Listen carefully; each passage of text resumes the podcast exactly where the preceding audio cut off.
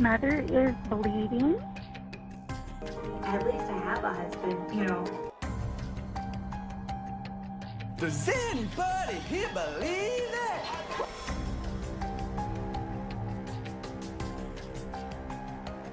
Does anybody here believe that?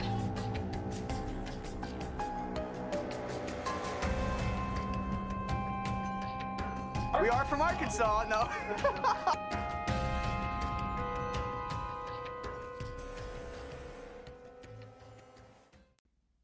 So it's episode 69. Nice. I did not um I'm not giving it a, a name since it's a state of the pod and not a normal one. Okay. Um, mostly because I don't remember what I did in times past, and because it wasn't until I was starting right now that I realized I didn't write one down because that's part of the episode recap routine. Mm-hmm. Like as I'm writing down the date and all that stuff, you know. So episode 69, no name. But before we get started, I first would like to make a callback to last week's episode. Okay. So not necessarily a corrections corner, maybe a callback corner, if you will. Oh. I thought about it like as soon as we got done recording. But I don't know why I didn't think of it in the moment. When we were talking about Franna, you know, Jana and uh, the Frank's folklore son. of Frank's son. I don't know why I didn't think of the song Anna Sun by Oh. Walk the Moon. Um, it could be Jana Sun. Jan- Do you know this house is falling apart? Um, or the part, song. or the part where they're like, uh, where is what is it when it's um, we got no money, but we got ha heart. I'm like, that's because in the in the folklore, maybe they have no money because she said "fuck you, Jim Bob," you know. so I'm adding to the folklore here of Jana Sun. Oh, Jana Sun. okay. it's a good song. It is a good song. Um, I'm just kind of shooting the shit for a minute. Now that Halloween is over, we are transitioning over into fall. Mhm. It is um. To be, I understand that a lot of people I think assume that I jump straight to Christmas, given my enthusiasm Right. For Christmas and Santa. We know uh, I love that man. um, but actually, no, I don't jump into it. I I'm a pretty firm believer in giving fall and Thanksgiving its fair share of time. Agree. So we are a not starting official Christmas like decor Mm-hmm. until the day after Thanksgiving. Um, that doesn't don't don't get it twisted. That does not mean I am not preparing and excited for Christmas behind True. the scenes. I already bought my Oreos the day after Halloween. I already bought my special white chocolate covered shortbread cookies that are very hard to find. I got those as soon as I could. Um, but yeah, no. So you know it's behind the scenes, but You got to give the holidays their due. yeah. You know. So October is specifically Halloween. Halloween decor, Halloween themed food. November is fall. mm-hmm. So I put away um, Halloween decor yesterday. Put out the fall decor. Now, it is a fraction of both Halloween and Christmas decor, which is fine because I need that. I can't do triples back to back. Can't do it. My fall decor mainly the focal point is the fall tree and the fall mantle. Mm-hmm. That's good for me. I only have four fall mugs, but that's fine. I'm not looking to have 25 fall Right. mugs. I'm not not anti finding a good one, but I'm also not like gotta fill Let's it up. get You the know, collection up. yeah. Yeah. So limited on the mugs, Mm-hmm. and this is also the time of year where um I try to do could be because everything is Halloween themed in October. Then I go fall with the food too. Mm-hmm. So this is when I make like cinnamon cinnamon crunch pumpkin bread. This is when Mm-hmm. I'll buy the apple cider donuts. Right. This is when I make um like It's when we drink brown alcohol. yeah, we really do. Like I'm very much a clear alcohol girl, like silver tequila. Mm. But this time of year, I'm like, give me some bourbon. You know, Mm. this is when we do like a good bourbon. I feel like last couple of years, that's what I've been getting as gifts.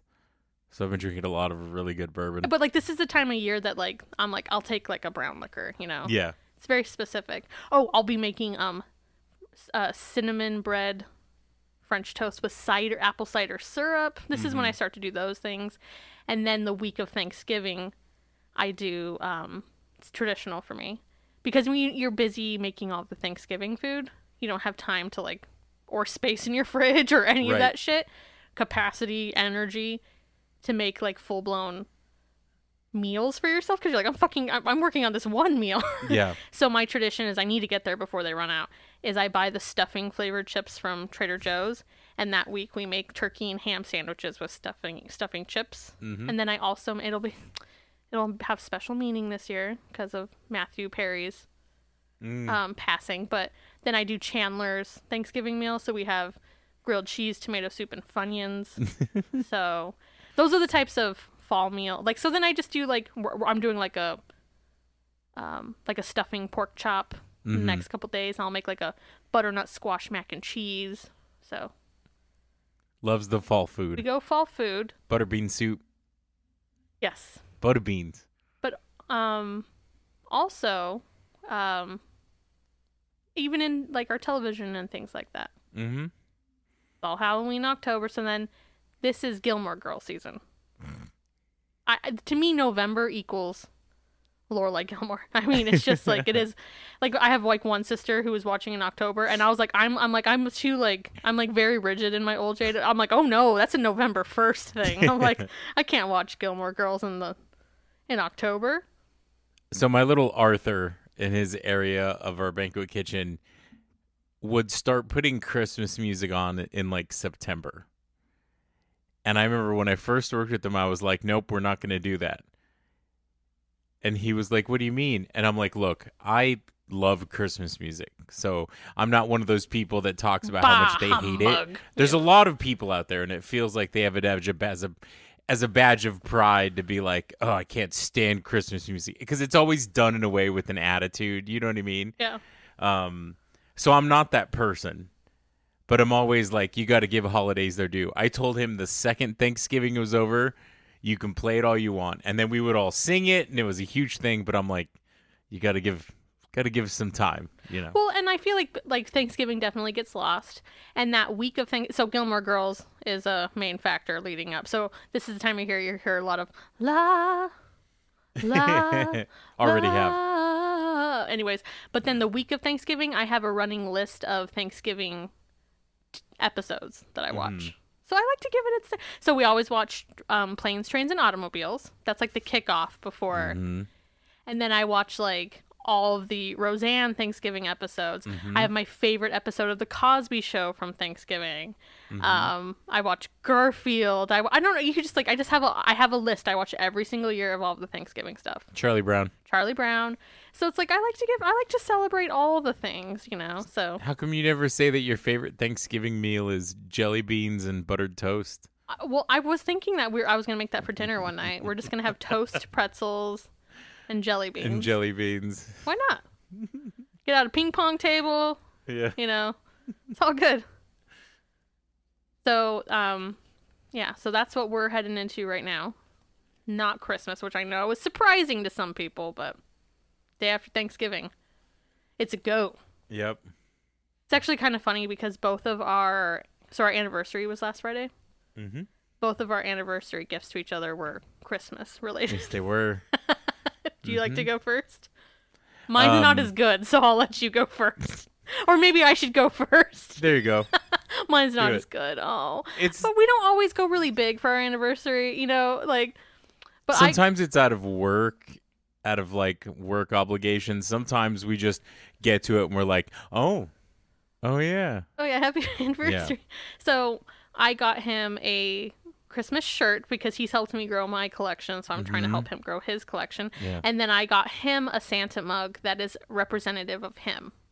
It's brown. I found a good in between. I always struggle finding the in between. There's usually like white Yeah. Santa and like black Santa, and I'm like, it's really hard to find like the in between. I found an in between. Yep. It's still a little darker than Tim's complexion, but so that it's was the middle ground. yeah, Yep. it's the middle ground between what was available. Mm-hmm. And what does the shirt say? Um, It's, It's- from Christmas Vacation. it's about uh, what is the exact? I'm blanking right It's now, but it's about the lights being when all, the lights are all knot. And it's something like, oh, there seems like there's a little knot in there, Yeah. and it's like a giant ball. yeah. So Yeah. okay, so mine sucks comparatively. No, it Okay, doesn't. sucks. But go ahead. we love White Christmas, and there's a pretty good, pretty big place here in Arizona called the Arizona Broadway Theater, and they do like dinner shows. And this year they're doing uh, White Christmas, so I got tickets to the theater. Yeah, and he you have to say it like that. The theater. the theater. So I wish I could find you like mini opera glasses on a stick because I would have gotten you those, but I And I can't. need to wear gloves and I need to like lightly clap, very lightly, like you know, into my palm, just like the tips of my fingers into my palm. And I need to sit up very straight. When you were doing that, I just imagined Prince John from Robin Hood. Bravo, bravo. I'll be like, do they allow me here? I'm like, am, am I allowed in here? Like, I say fuck a lot. Is that fine? the theater. I've only been there once, and it wasn't for theater. It was for an awards thing for like one of my previous bosses. I've never actually been to a show, but Yeah. just that they rented out the space for an awards. Mhm. I've never been there. So that was our. Uh, I guess that's enough about holidays. I just thought I'd give people because actually it um. A lot of people asked about it when I asked for Q and A questions, and I was like, "Oh, I was kind of planning on talking about it anyway." So I felt like that kind of answered the questions without Yeah. including it in Q and A. I mean, isn't that how I'm everyone sorry. says it? I'm sorry. I have to say it that way every time. I will say though, real quick. I okay, so normally I'm the person that like I asked him like, "Do you have your outfit picked out for like a holiday?" And he'll be like, "No." Like I've had my outfit picked out for our Christmas party since July. Mm-hmm. Tim has his picked out already. For the holiday party. Yeah. Mm-hmm. So I just want to say that you were um you're ahead of the you're ahead of the game too. You had it picked out like 2 months ago. I'm trying to be an adult. Yep. All right, you ready for the official state of the pod? I'm ready. So season three was a big season of growth for us. I very specifically remember us sitting at a sushi restaurant while we Mhm. worked on our bingo boards for the episodes. I've been thinking about that sushi restaurant actually. Um, and we, we also had a kind of sort of like podcast specific dreams and goals bingo board that I just kind of like had for us specifically that I didn't ever share. And I, I remember us being around 325,000 plays at the time. So we figured at that point a lofty goal was to about ish double that number and made a bingo square of 700,000 plays thinking like, well, it took us two seasons right. to get to that number. And I remember when I was like, should we make the goal a million? And you're like, ah, I don't think so. I think that's a little like out there, you know. so we're like, okay, seven hundred thousand. And as of right now, we're at three point one million plays. Crazy. so and we were just like, is seven hundred? Is a we thought a million was way too crazy. So we're like seven hundred thousand. Yeah. and uh because we're like in this season like what did we think could happen what's like possible and then here we're at 3.1 million Yeah. How that grew. yeah and um early in the season we spent about like three months or maybe it was two and a half somewhere between two and a half three months in the top 10 in um tv and film on spotify Mm-hmm. and I remember us telling you guys like, "Oh my god, we made it to number four. We were, and then we made it to number three. So we peaked at number three, as far as I know. And then you know we like made our like after those few months, like you know we kind of were trickling down, and we fell our way down, and then eventually we fell off the top fifty completely. So I stopped checking, but randomly today I decided to like I haven't looked in a really long time because I was just like, okay, you know, mm. whatever. Today I randomly looked, we're number four again. Really? Yes. Wow. And I was fucking shocked because I did I honestly didn't think we'd make it back. Like I was really happy that it just like happened. And I expected it that I was like, this is this nice one place in time to mm-hmm. look back on. That's cool. So to check back in today and then see us at number four, I was fucking shocked. Wow.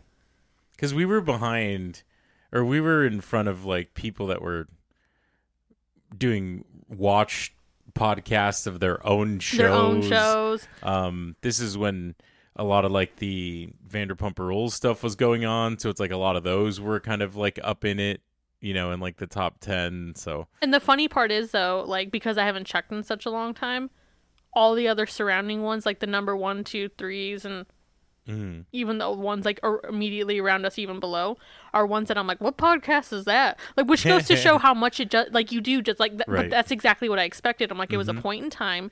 You peak at this moment, and then it Yeah. kind of goes away, and then here's this whole new other set of podcasts that are leading the pack, wh- Yeah. which is what I thought. I was just like, things hit their little peak, their little stride there and then you know so i just really thought it was like this like one time deal so then to check randomly today only because i was writing these down Yeah. and then be like, holy fuck, we're at number four and we're surrounded by a bunch of podcasts I've never even fucking heard of because I haven't even been looking, you know? Right. So that was crazy. I wasn't expecting that because Oh, I I just wasn't thought, either. because I was like, we fell off and it's fine, like you it, know. And. I was like, we did our thing and cool, we had a good run. That was an exciting moment, It's funny. and I thought it was over. Mm-hmm. I just didn't think we would. um I don't know. I wouldn't have never have imagined that we'd Get back up there. you know and i never imagined that we'd hit 3 million play like i just none of this i imagined at all um so that's just a way of saying giving ourselves you know a, I- it's it's it's an honor to like have that many people listen and you Mm-hmm. know do and also just a thank you to you guys for getting us there so thank you And listening to us banter on. babble week after week, week, yeah. babble and babble Yeah. So in season three, content wise, we covered a lot of like big ground. We had shiny happy people. Mm-hmm. We had Ginger's book, not very big ground, but I, technically that came out during season two, and I just didn't cover it. It took me That's until funny. it took me until season three to finally cover it. Yeah. But we had shiny happy people, and then we had Jill's book. So Mhm. a lot of very momentous and like current type stuff happened during the Right. season. And then, of course, we had lots of other digs too. So this season consisted of 28 episodes and mm-hmm. 26 digs. Because for those two specials, you know, we didn't, we're digless. Meh. So I gave Tim a list of the digs that we covered this season. Mm. And now I want to know what your favorite one was. Or, or at least a couple, because I know picking one might be hard. But I think for the for the recency of it, I think everything that had to do with um, Jill's book was probably my favorite. Only because I also I read that book too, yeah, so I felt like I had more. connection. Yeah. Sometimes I feel like I'm comic relief when it comes to like the dig part, just because I I don't do anything on that, and I did make a joke that I should do a dig at one point instead of you, just because I think it would be funny to watch you squirm hearing somebody else doing it. Um, but like I liked the fact that I participated in that, and there was there was a lot that I feel like I gave more to it, Yeah. and then What what week will you have uh the the twenty something hours I put in? I'll have to do it after work. Yeah, so um that one and I think the Dolly like the Dolly one was good. That feels like that was so long ago. yeah, But like the. Dolly and the Barbie one, both of those were probably my I thought you were gonna say the toy one. If I had to guess, I thought you were Mm-hmm. gonna say that episode is one of your tops. It was just so like ridiculous. Yeah. Like that I think that's what kind of made that one not as memorable was just the fact that like it was absolutely ridiculous. Both and the fact that you read both of those books is crazy, you know. Yeah. So, what about well, you? What do you feel like is one that you like really enjoyed? Um, I love the Dolly just because I love Dolly. I also liked doing Jill, so I, I've got a lot of that in common with you. Mhm. But um, I think that, and I think some other questions might cover some of the other ones as well. Yeah, But um, I liked some of the. I don't know if they're other people's favorites, but I liked some of the ones like the character stuff. I thought that was interesting. Mhm. Um, I thought the my season opener of the 1980 scandal. I liked that one yeah. and like the Tony stuff. Like I liked those. Yeah. The agent. The agent. Um, this is just kind of random, and I might be putting you on the spot a little bit since you weren't prepared for this. But I guess that's kind of this is like my personal Q and A. I guess. Okay. Does anything stand out to you from the actual show season? Not like the digs, but like the actual shows. Like, um, like I'm just gonna say, for example, uh, just so give you some time to think. Like for me, something that kind of stands out is like so Hanny became our girl back in season 2 Mhm. because that's how she ended up on the season 3 bingo board is because she'd or- we'd already been like, "Okay, this is going somewhere." You know what I mean? But um I think it just stood out to me how much like she that girl carries this damn show. You know, her and Jackson. And and I remember them having a funny and sweet relationship from my first go around, Mm-hmm. but I just had forgotten kind of just like how prevalent it was, you know? Right. So to me, that's like an example of something that stands out in season three to me. Mhm. Was there anything about this season that uh stood out to you? I think you saw a stark change in how many talking heads that they started to give the kids cuz I think they realized that the the appeal of this show as much as Jim Bob might not agree with this the appeal of the show was you kind of watching all of the kids and then Mhm. watching them do stuff not eat we're not creepy but um We're not Terry. but that was where the real ap- appeal came from and i think there was you were starting to see the change in like ooh, there might be some potentially problematic things so we're going to try to focus as much on the kids as we could that's where you started getting the like four person um you know the quad Doug talking girls. head. Yeah. Yeah.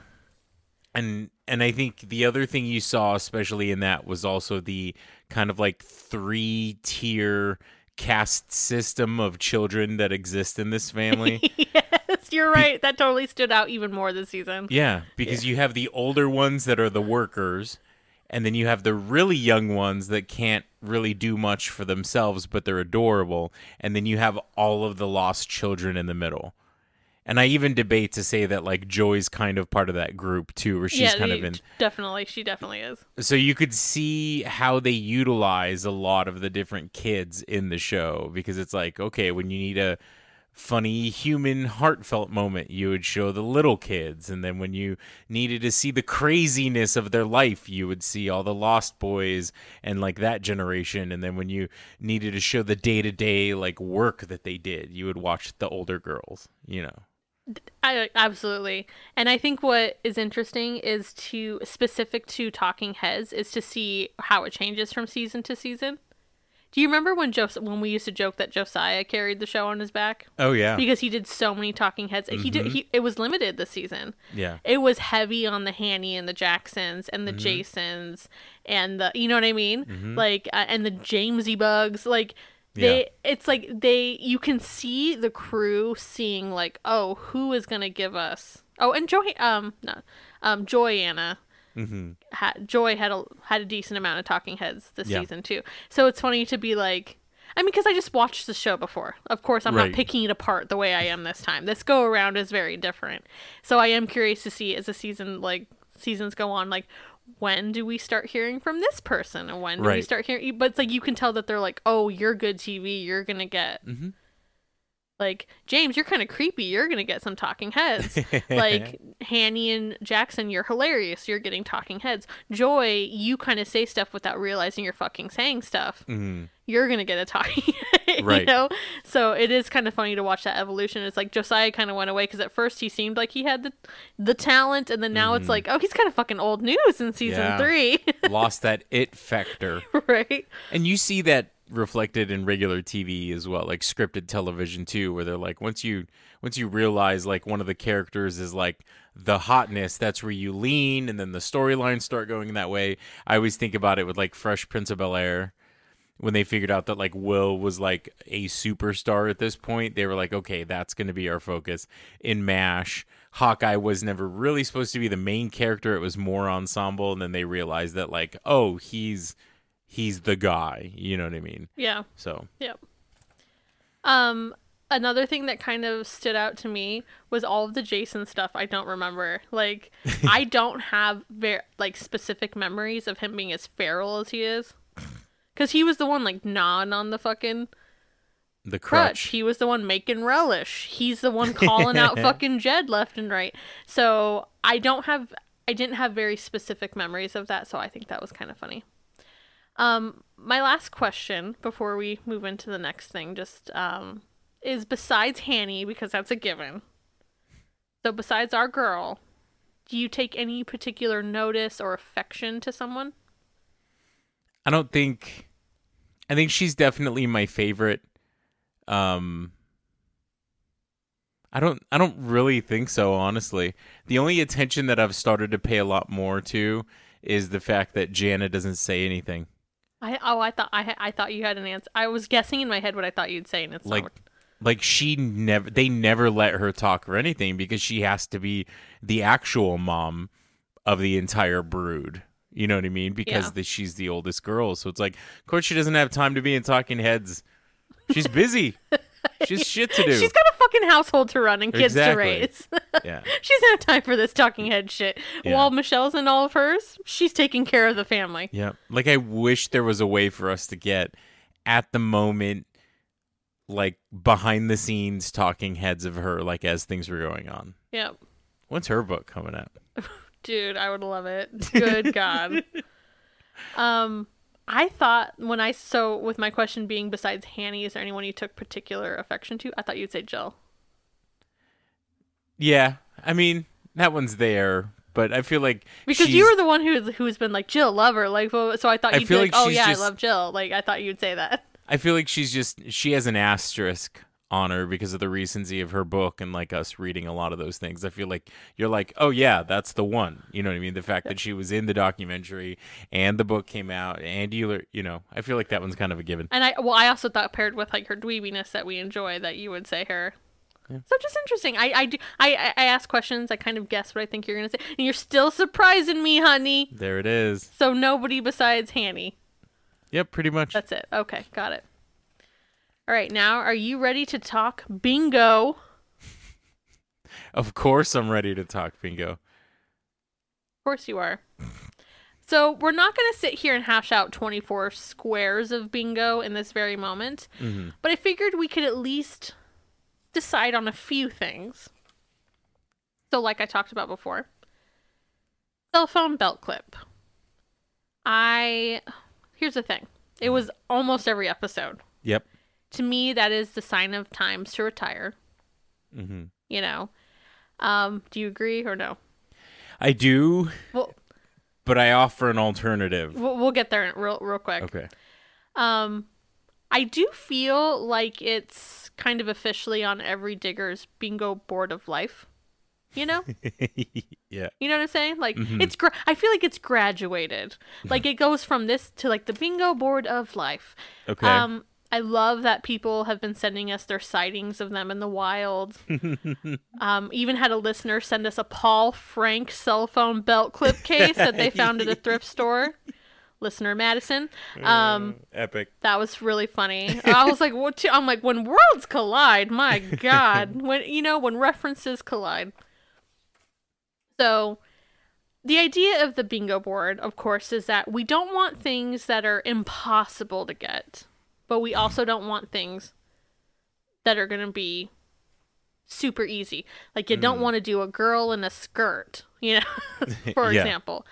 Um so with the bingo, would you like to give your alternative? Cuz I know where you're getting at. Yeah, and this actually came from um, a comment on our Instagram post where it was said, "Why don't we use that as the center space?" Mm-hmm. And it's not necessarily a free space, so there is that chance that you're not going to fill it out. Well, it is But the free least- space.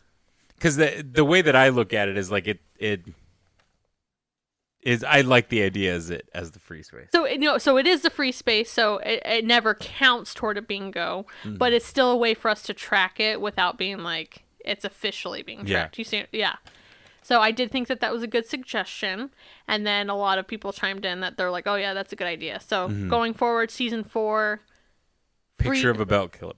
yeah. So it'll be fun because then we can sort of track it, but it's not like it's not actually contributing to Yeah. an actual bingo. Mm-hmm. So it's like an honorary bingo square. I just dropped my board.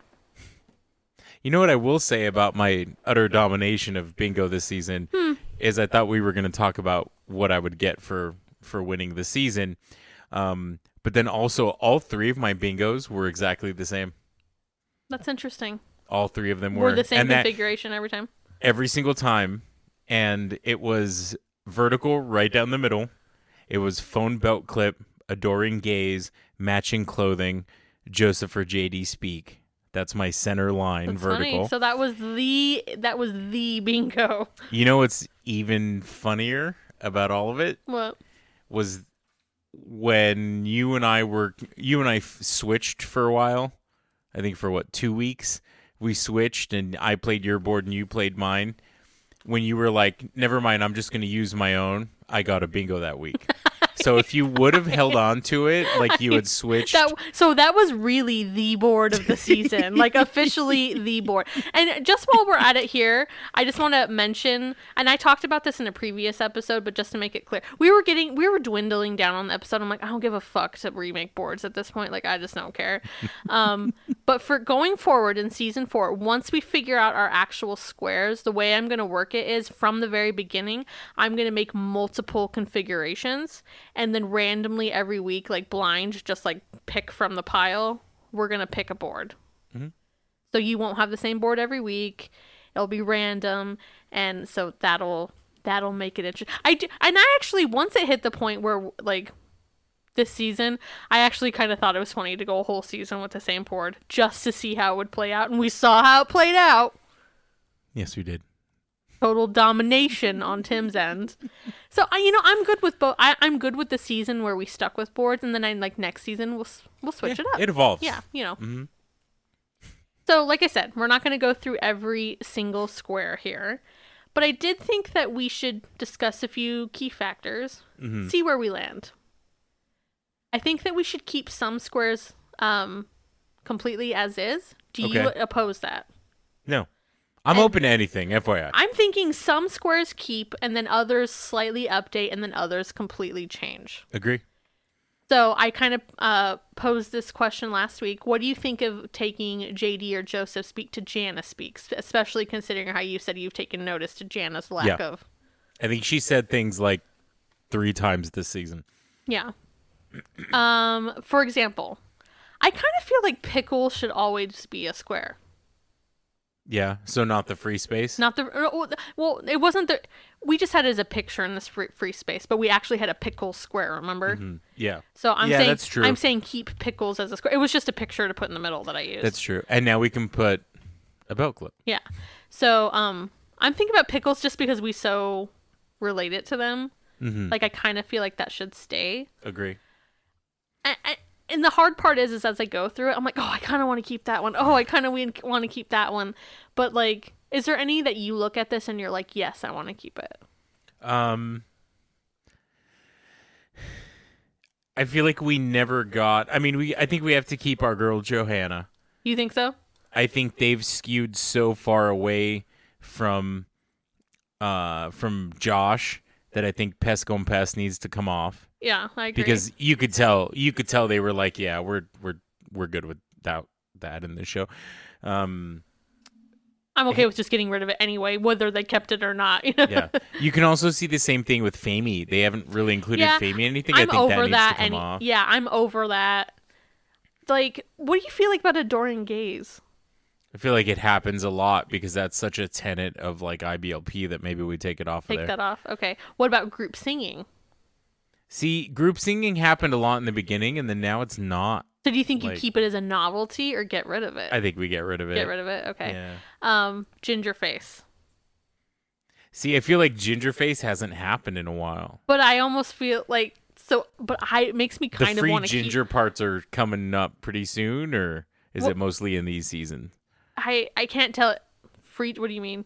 You know the whole free ginger yeah, that thing. I mean the actual website started years down the road. Mhm. But like, so are you against keeping ginger face or no? I don't care. Take it off. though. Um. We'll pick something new. Okay. Take it off. Yeah, Really? We'll pick something new. Oh, Mhm. okay. Doctor's visit. I think we can get get rid of that. I think so. That'll put be in a in lot. The, I'm just gonna say off the top, it's gonna be in a lot of episodes coming up. Yeah, then let's. I'd rather get something that's more interesting anyway. Hairspray. Hairspray's funny because they were showing it a lot, but once again, now that they're kind of pushing the kids, you see it less because it was kind of making. So do you say keep or go? I think it depends on what we replace it with. Yeah. I don't know. So maybe I should stop going through all of these. But like but like i'm kind of like like there i feel like i'm sort of attached to bayou save the difference oddly you know what i mean like Same i feel like that's a mainstay splaining. like there's just like certain stuff i'm like i feel like that's sort of like a Mm-hmm. And then i'm like do you keep boo past a parent because it's so rare like you know what i mean it would Yeah. feel like an epic bingo square I don't know. I feel like it gets complicated because like some of them like get rid of. I feel like we can get rid of Bates. We had a season of Bates. It's Mhm. fine. Um, Squisper never happened. Yeah, I feel like we can get rid of it. Um, inappropriate attire. I'm like, oh, I That could kind. funny. I could kind of keep it. hmm Diligence. I can get rid of. Mm-hmm. You know what I mean? There's like, what about matching clothing? I feel like I can get rid of it. Or Mm. what do you think? I think you can get rid of it. Yeah. So, anyways, I just kind of want to rapid fire go through some stuff, but I Mm-hmm. think we'll do the same thing that we did la- last time. So, we'll kind of take notes of what we talked about just now. Mm-hmm. And then, so like what we did last time is we had like probably like half the squares like kind of decided on. Yeah. And then we took it to social media and we got ideas. And Yeah. then we not only filled in those missing spaces, but then some of them were like, oh, we'll use this instead of like what this was better, better yeah. than what we Mhm. had. So I think that's what we'll do. So if you want to weigh in on the bingo board, um, keep an eye on our Instagram and our break in between, Mm-hmm. and we will be finalizing season four. But I just kind of wanted to get a feel right here between us, like Mhm. what we're th- what we're thinking. So Tim and I will reconvene and you know decide what we Mm-hmm. talked about, and then And figure out what my trophy's gonna look like. Because that was pretty good. Three. fucking domination. Ugh, you know I. I I Three would to like nothing. I would like to point something out.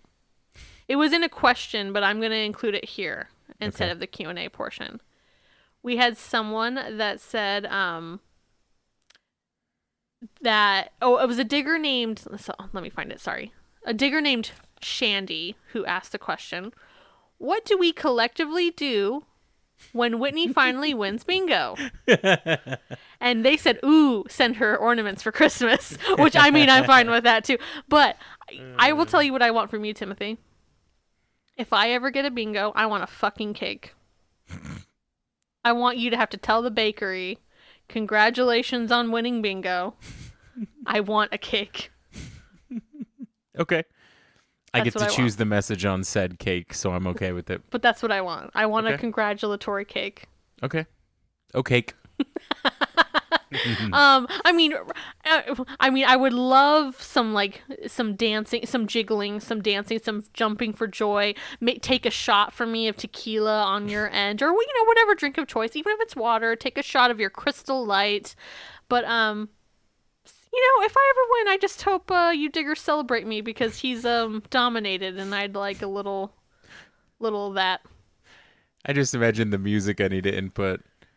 It'll be like from a celebration and at the end of like a like a sporting event. And I'll be playing All I Do Is Win, Win, Win, no matter what, in the back. what? yep. That's kind of it's kind of what I'm thinking. I mean, I'm up for any cel- any and all celebrations of me winning, winning bingo, whatever that may look like. You let me know what works for you guys. then your bingo hands go up. Very good. so now we are moving on to the Q&A portion of the State of the Pod. Okay. Got lots of questions. Thank you all. Um, wish we could get to them all, but obviously we can't get to every single one, but we appreciate everything you've sent in. So I'm going to start with the intro for Reels for Reels, the actual intro to our show, because a lot of people asked about the clips in the intro music. Mm-hmm. And it's funny because I think even this itself um, proves the growth we've seen in season three. because I'd say during seasons one and two, the vast majority, like 90 something percent of our listeners were veteran snarkers. Agree. So we never really got asked about this the first Yeah. couple seasons because they knew. Mhm. Um, now we get asked this a lot, but I think that's because now we have a lot more people who either didn't watch the show at all or watched it back in the day but didn't keep up with it or haven't been a part of like the snark sphere all Right. these years. We have people who started listening because they watched Shiny Happy People Mhm. or Spotify randomly suggested it to them, Mhm. which I think it's funny when I hear from people who are like, I'm not sure why I'm listening to a podcast about a show I never watched about a family I never followed, but here I am. Yeah. Like, you know, so it's kind of funny. But I think it's really cool that we're starting to get an audience outside of the veteran snark sphere. Right. And I think that's awesome. Um, I really only ever expected, I'm like, oh, the same people who've been following this shit for years are going to be our listeners. So it is funny to like have this New new demographic. yeah, yeah. so it's it's interesting so to explain the clips um they're all from the show i actually cracked up when i saw a comment that they're like i thought one was chris rock and no they're all from the show so the beginning is michelle calling 911 when jessa is hemorrhaging after birth. Hmm um one that we've talked about in the show is pest um saying well we are from arkansas hmm when he goes on the double date when he, when he and um, his brother. And Anna go on uh, the date and then their chaperones are John David and Jana. So he's like, "Well, we are from Arkansas." Um, at least I have a husband is Anna upcoming. Um, the rapping is Jessa's husband Ben. Um, that's Ben Seewald rapping. So I think that's it, right? That's all the clips. Anyway, anyways, they're all from the show. So that's what the the clips are. Um, let's see. Okay, so the next question was one that got asked multiple times in slightly different ways, but the gist being what we plan to do when we run out of episodes. Will we continue to do just digs? No, we won't ever continue to do just digs. Mm-hmm. We will only keep going as far as the episodes go. But with that said, we have an ass load of episodes to go between the rest of kids and counting seasons and counting on seasons as well. So we have literal years. We won't be there for a, We've oh, got a little bit. literal years, which is why it's fine that my dig list is at 159 today. Like literal years. After that, I mean, I can't totally speak for years down the road. But as of now, after that, the plan is to then move on to an entirely different show. So it would technically be a totally different podcast. hmm We have a long ways to go before then, so not something we have to worry about for quite a while. But lots of questions about that. Another question asked by several people was about guests and doing collaborations, things like that, hmm interviewing. Anyways, well, let's start with this. I've said it before, but it, it keeps getting, um, we get asked it a lot. I, I'm never opposed to the idea of guests. It's just so far off from our capabilities right now that it's not something I like put a lot into thought into, you know? hmm It's not something I'm like, oh no, I never want to have a guest, but I don't think that will ever be the heart of the show. Right. I don't think that's like the you know like I don't think that'll ever be like a a norm. I could see it being a one off thing here and there. Yeah. Um, I think there's a lot of podcasts that that's what they're geared towards, and I think that's great. That's not our day, you know, that's not Yeah. our week to week gear. But just our situation right now, like I can't even imagine that right now. And I think part of one of the things to remember is that it's everything here is homebrew. So it came from a lot of trial and error when it came to technology. I had to buy a new laptop like a month and a half ago. And it's like, then it was trying to figure out those things. Because, by the way, my old laptop was nine years old, which is unheard of for any piece of modern technology, especially a computer. And because I looked at, yeah, nine years ago yeah. that uh, we got that computer. So trying to transfer over to a newer computer system was was a little rough, and you know, so we're kind of making it up as we go. I have a couple ideas of some things I wanted to try, kind of moving f- into the next season. But part of it is technology too. Like it would take research for us to be like, okay, how do we even- get to how do we get it on Zoom, and how do you know? I'm not even worried about that. I'm talking about our fucking schedules. Yeah, It is hard enough as two people who are married and live together in the same fucking house to get this week Yeah. to week. It is a miracle sometimes that this even comes out weekly.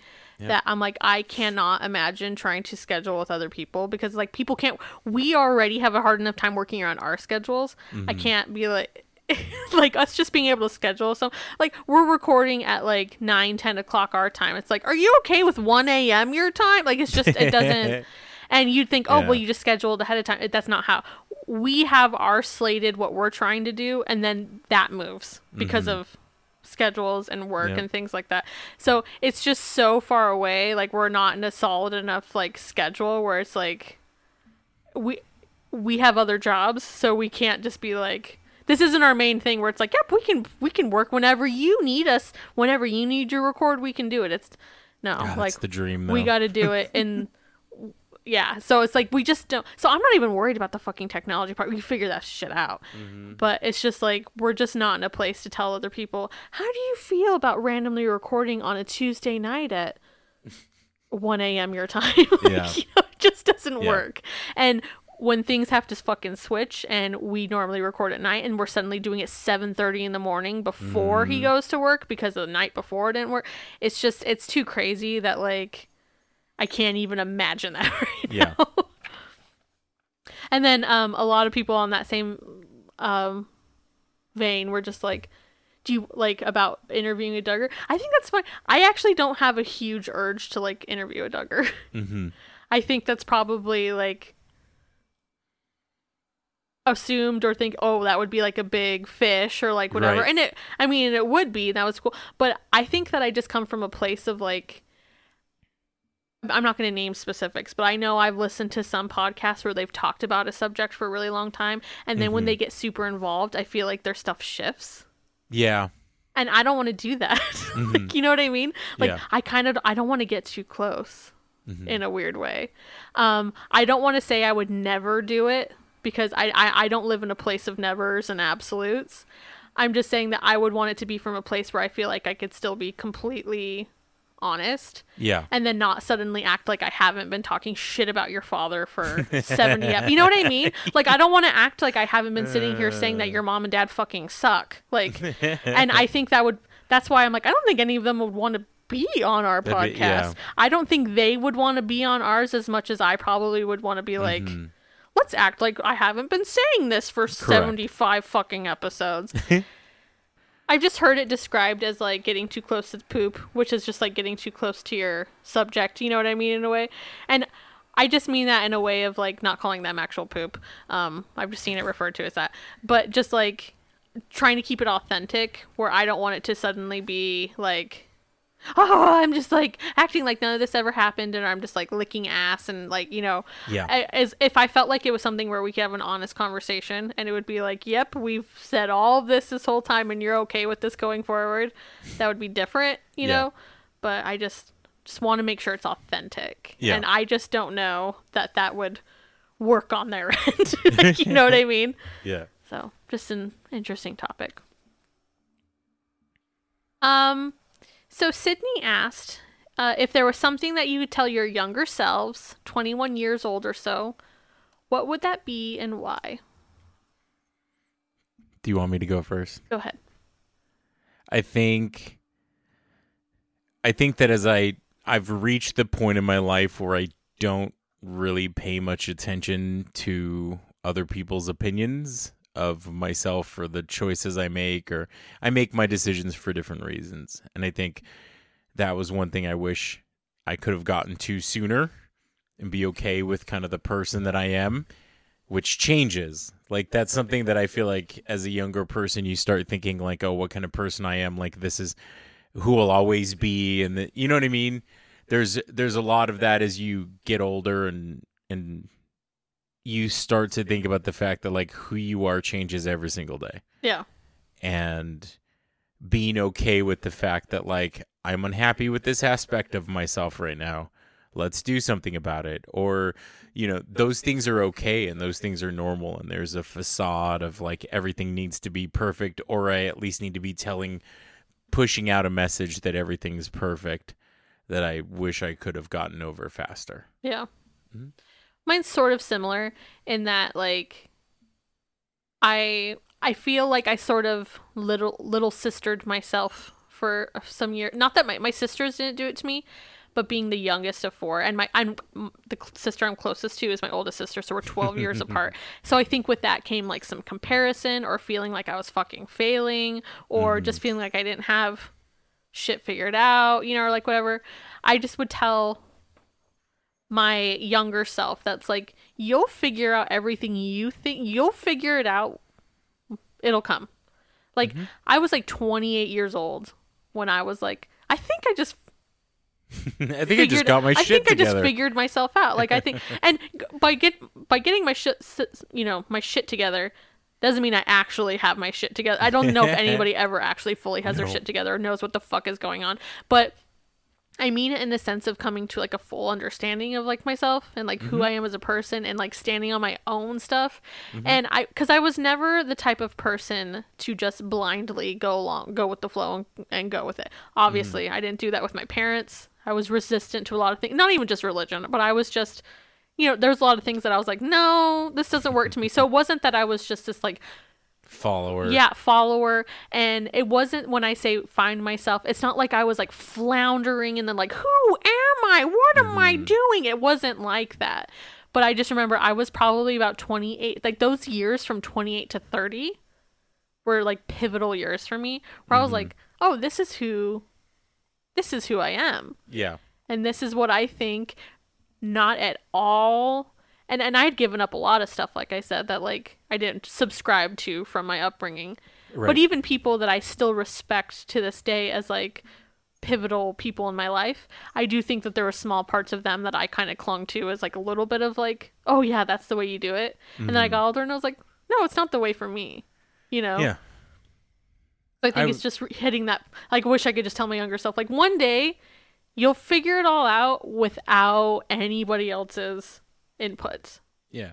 And I think I think it's hard to differentiate as a younger person like looking at somebody's life and being like I really like this the way that they do this one piece and then just being envious of their life or being like man their life is so much in a better spot than mine is. And I I I think I kind of learned that like it's not envying cuz everybody has shit and nobody understands unless you're in it with them or they share those things. You know what I mean? So it's like as much as somebody else's sitch may look really perfect from the outside, there's always something. There's Yeah. always nothing is perfect. So it's that idea that like I can look cuz I look at things now and I'll look at a person and be like wow, the way that they organize themselves on this part of their life, I really like that. But instead of going, man, I wish I had that, now I go, would I be able to have that similar mindset when it comes to me? You Mhm. know, and I've brought it up on here before. Like, I'm I'm ve- I'm a very particular way when it comes to like leading people, and usually it's a little bit more aloof than you're used to from people in my industry. And I always told myself for a long time, like one of these days I'm gonna I'm gonna stop playing video games with some of my employees online, and I'm gonna stop reading comic books, or um, I'm gonna be serious, and I'm gonna do nothing but read industry books, and you know. And I was like, that's one of these days I'll become like a serious chef. And then I realized as I get older, that's absolutely asinine to think that like those things don't make up the person that I am Yeah. And you can do all of those things and you can be into Pokemon and still be a really good chef. You know what I mean? Yeah. So B Buzzley asked, um, which by the way, they are a good artist. They're a great artist. Mhm. They've done some stuff for us and give them a follow. That's their Instagram handle, B Buzzley. But they asked, out of all the Duggar dishes we've seen these past three seasons, which has been the most egregious assault on the art of cooking? Also, um, oh, there, that's you guys enjoy your break. It's such a treat for you guys to have been giving us weekly content that's so well researched. Thank you very much. so, what has been the most egregious assault on the art of cooking to you the last three seasons, Tim? See, I was going to say barbecue tuna, but saying that that involved any sort of cooking is completely incorrect. He literally put barbecue sauce on canned tuna and put it on bread. Like I don't feel like that's maybe that's preparing, Yes. but it's not Prepared. cooking. Yeah, they prepared. Yeah, Prepared. preparing. Um, so I'm gonna I'm gonna say the is. I have to say Cassidy. It seems like an obvious answer, but it's Cassidy's. Yeah. But there was zero texture. zero. Not even a not a light crisp on the on the tortilla or tortilla.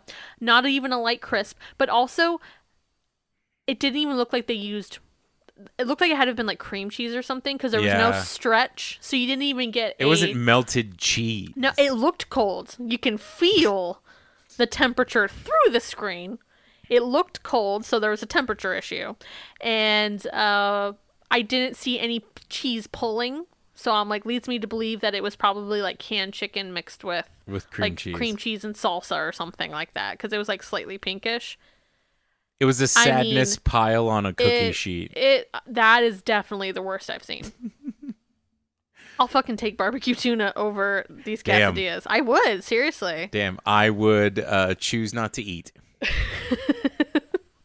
I feel Give me like a pickle. The thing There had the to be a pickle in that house. Just give me a pickle. Oh, I mean, when they were at the Bates getting the quesadillas, there was a lot of pickles, so I think that was the worst. So for this next one, I'm combining two people's questions that touch on sort of the same theme.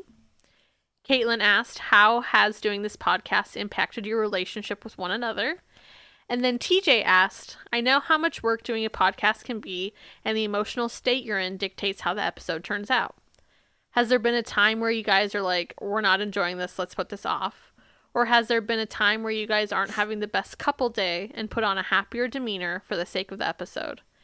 I get it super personal, so I don't expect you guys to open up if you don't feel like it. Mhm. Do you like me to go or you? Go ahead. So on the um the first question, how has this im- uh, podcast impacted your relationship? I don't think it's. You tell me, Tim. I don't think it's had any negative impact. I don't think so either. I feel like if anything, it's neutral to good. Good because now we're sharing something together that we're both passionate about. So I mm-hmm. would consider that a good impact. But on TJ's end of things, where he's like, you know, has there been a time where you're not enjoying this or you're having a bad couple day? So, in general, I think in something like this, sometimes there is going to be an inherent turning on and turning off. Mhm. But I think on our end, a lot of time that and that's usually in, lands in the land of okay, I'm really fucking tired, but like finding the energy to like pull through. Mm. It's more so Tim getting home from a long ass day and we're doing this at night, or we're waking up early to do it before he goes.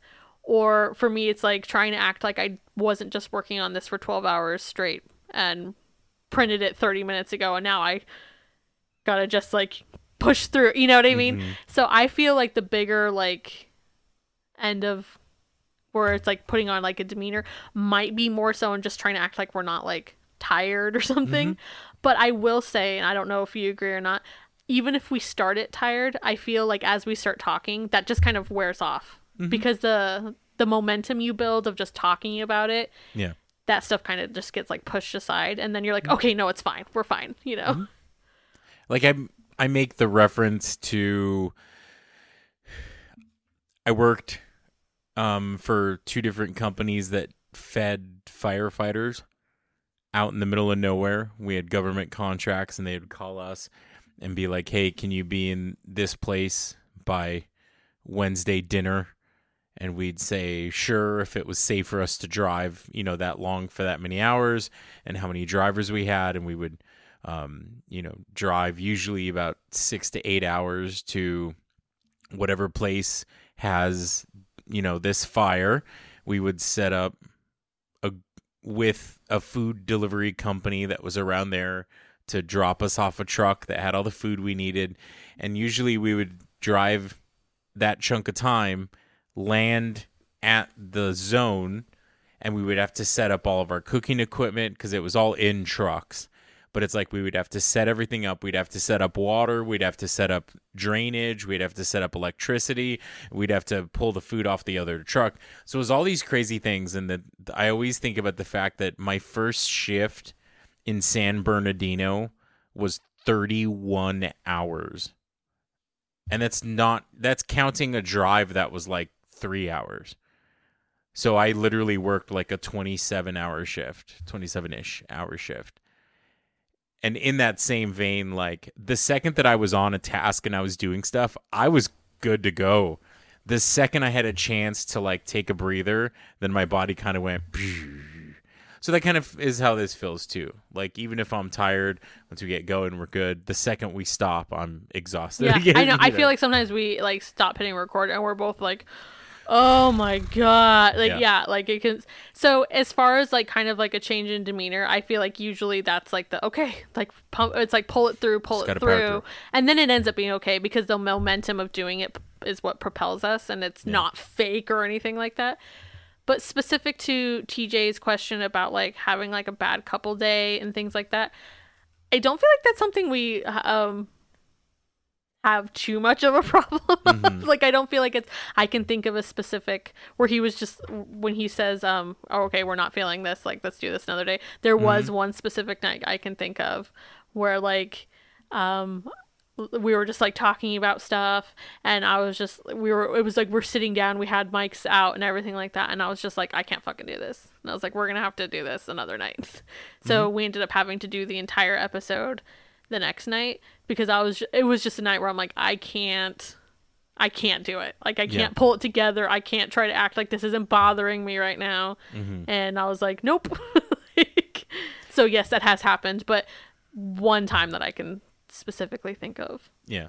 And I think if I worked in an industry where it wasn't such a big question mark as to what time I was leaving every day, it would be different. Yeah. If it was like, hey, he gets out of work at 3 p.m. every day, I feel like that would be different. But when I got there at 7 o'clock in the morning and I'm supposed to be getting out at 3 in the afternoon, and then it becomes 5, and then at 7.45 I'm trying to get out of the building, that causes some problems. Yeah.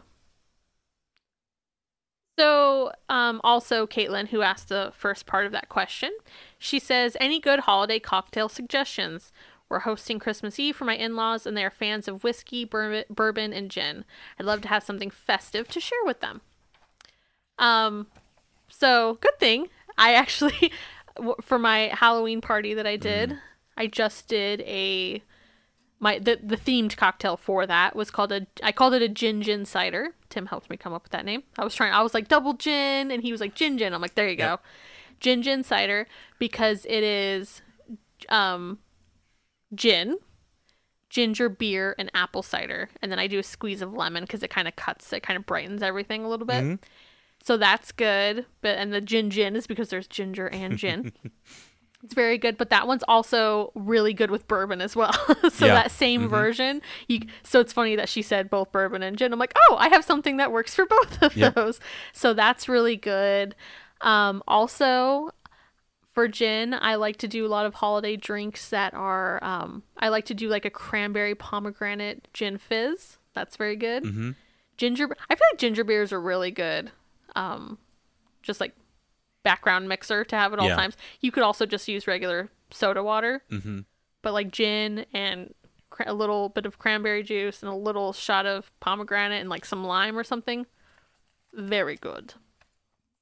I also feel old fashions have become really passe, but making an old fash, uh, old fashioned, making an old fashioned, um, with like aged tequila is really good too. Mm-hmm. Yeah. Um, Tim and I are going to be making a special specialty like cocktail list and recipes for our Christmas party. So Mhm. maybe as we're coming up with some of those, we'll share some of those recipes too. So, Mhm. so um, after that last one, before that one, um, this seems like a good time to hit the question from Meredith, which is, how is it going at Tim's new restaurant? Is he actually getting a better work life balance? I hope so. Also, how are things with your new job, Whitney? Bailey and Olive say hi to Mildred and want to recommend the Churu brand squeezable cat treats that they insist upon every morning. Oh, Mildred loves a squeezy. she loves a go-gurt for cats. Yeah, pretty much. Okay, so this perfectly hits on why that, that night I was like, I can't record. Yeah. And it was on the topic of Tim's new job and home work life balance. mm-hmm. I don't think I've had the same days off since I started there ever. Um, and that was semi regular at my last place, except for this weird period of like the first year where I felt like I had a consistent schedule. Um, so it's just finding that, and part of it was the time of year that I started. You know, we're in summer, we have less labor budget to play with, so now your managers are having to do jobs instead of managing. You know, it it happens, but um, so no, it hasn't gotten any better. I feel like I feel like I'm trying to find equilibrium and sometimes it looks like there's hope and sometimes there's not. And so I'm still working on it. I um there are still okay, just to make it very clear, he still needed to leave his last job regardless. Oh, yeah. That's a non-negotiable. There are still some things about this new job that are better in some ways. He's not having to put so much brain power into constantly coming up with these new events and new menus. That you know, so there's that that like he doesn't have to do, but there's still just like a fucking lot. And so the, the the particular night where I talked about where I was like I can't fucking record, um, I found myself super fucking angry that night because when Tim started, I am a realist. Some would say pessimist, I say realist. but, you know, having been in this industry myself, being married into it, here's the thing chef life is fucking hard, chef wife life is fucking hard. It is a situation where it is hard on everybody involved. Mm-hmm. So, um, I was so angry that night because I am such a realist and I really let myself believe and kind of be hopeful with the start of this job that like it might be different. So when it wasn't turning out different, eh, I was just like I hit a boiling point like that night where I was just I was fucking mad. And I remember telling you, I'm like, I'm not mad at you. I'm mad at this fucking situation. I'm like, it hasn't gotten fucking better. Like, why? Like, and having worked in it and been in it myself, I get it. But at the same time, I'm also like, why? Wh- Why, when you've been there for 11 hours, just fucking leave? Like, I wish you could just fucking leave. And then having this podcast where it's like something we do together and my way of one of the ways I make money, you know, I've been hustling, throwing together a bunch of things and ad money and things like that is how I've been making some money. So then I'm like, now it's not just me waiting around for you getting home. It's actually mm-hmm. like cutting into how I make money for us to pay our bills. So I, that night, it just like hit the fucking fan where I was just like, I had, where I was just like, I'm fucking sick of it. But I was more because I was mad because I'd had a little bit of hope. And then I felt like a fucking idiot for having hope, you know? So it was, that was, that was a tough night. Um, but I will say I remember something that like stuck out to me. So one of Tim's bosses, unfortunately, he's really cool, but he's not Tim's direct boss. He's higher up the chain. Mm-hmm. He was Tim's boss that he interviewed with, and Tim had a great interview with. Um, They had a good conversation. I remember Tim telling me that like when he checked in, they were doing like a little checkup and checking in with Tim, seeing how he's doing. One of the things that he asked was like, "How's your wife doing?" Mm-hmm. and I'm gonna get emotional because I feel like that's like that's someone who understands. Like that's just a representation of someone who understands that it affects everyone involved. Mm-hmm. And that place isn't the only thing that you have in your life. Yeah. And I think that's kind of that other one is there's all sorts of memes and stuff going around of like why would you give your why would you let a place burn you out when they can literally just replace you in a second? And, Yeah. Like it's the understanding that this is not the only thing you have going on in your life. Yeah. And so like um yeah, whether and I don't know his story, so I don't know, you know, I'm like, but that could come from someone who's been in this industry and had relationships and end over this. Or He's divorced and has a kid. Yeah, so it's like, Yeah. and I th- I think that was like, so I remember that kind of hit me hard because I was just like, yep, because that's how it is. It's like Mm-hmm. Yeah. it's not, and that's why I told like you guys the story before. Like the first time I met Tim's boss, Chef Ken, back in the day, the first thing I said to him was, "You're the best boss we've ever had," because it it's so beyond just like him going to work every day, you know. Mhm. So, anyways, so that was a long way of saying like Tim isn't. No. It has. That's a long way of saying no. no, it has not gotten much better. Um, trying to be, I, I, I felt like I got it out that night, and then I was like, okay, I'm trying to, I'm gonna, I'm gonna go back to trying to be positive again. Um, you know i didn't put i didn't put laundry away for three and a half weeks but our podcast got out on time. you know, I could give a fuck about the laundry. He's the one who cares. But uh, we're hoping. So that night with me was just like it was. It was the realization of like I felt like a fucking idiot for being like hopeful because I was like you're you're always a realist and then I was like see this is what happened. It was me also just being mad at myself for like feeling like a fucking moron and um thinking it could go different. But I also don't want to be stuck in that place of never believing. It's just complicated of never thinking it could get better. So we'll see. We'll see what happens. Um, so this next question. Uh, okay, actually, Tim, are you ready for some quick fire questions? Ooh, I'm ready. I'm combining some here from both Zoe and um, I'm gonna say Ronja. It's spelled like Sonja with the sexy J for my fellow uh, housewives who knows that. It's spelled like Sonja with the sexy J, but it's with an R, so I'm gonna say Ronja. All right. So the the this is our quick fire challenge. I'm gonna ask you rapid fire questions. Yep. And I'm I'm even if I give an I'm going to give an answer. Am I allowed to give any explanation, even if it's fast or You no? can you can give a little, yes. Yes, Okay. you can. I imagine the. I really looked it up. There is no quick fire challenge music, but there is temple run music from Legends of the Hidden Temple. Are you ready? What cuisines do you enjoy cooking most off the clock? Italian. Is there a cuisine you want to learn more about?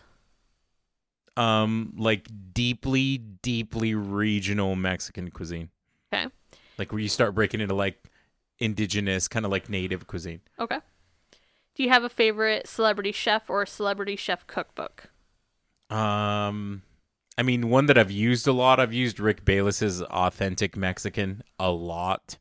Um, I think if you look somebody more current, um, I love, um, oh my gosh, his last name is Simeon, the Hawaiian one guy from Top Chef. Sheldon. Sheldon, yeah, Sheldon Simeon has a book that's um about cooking Hawaiian, and I absolutely love that book. So he's my guy. Um, last one. What about a favorite you love to hate?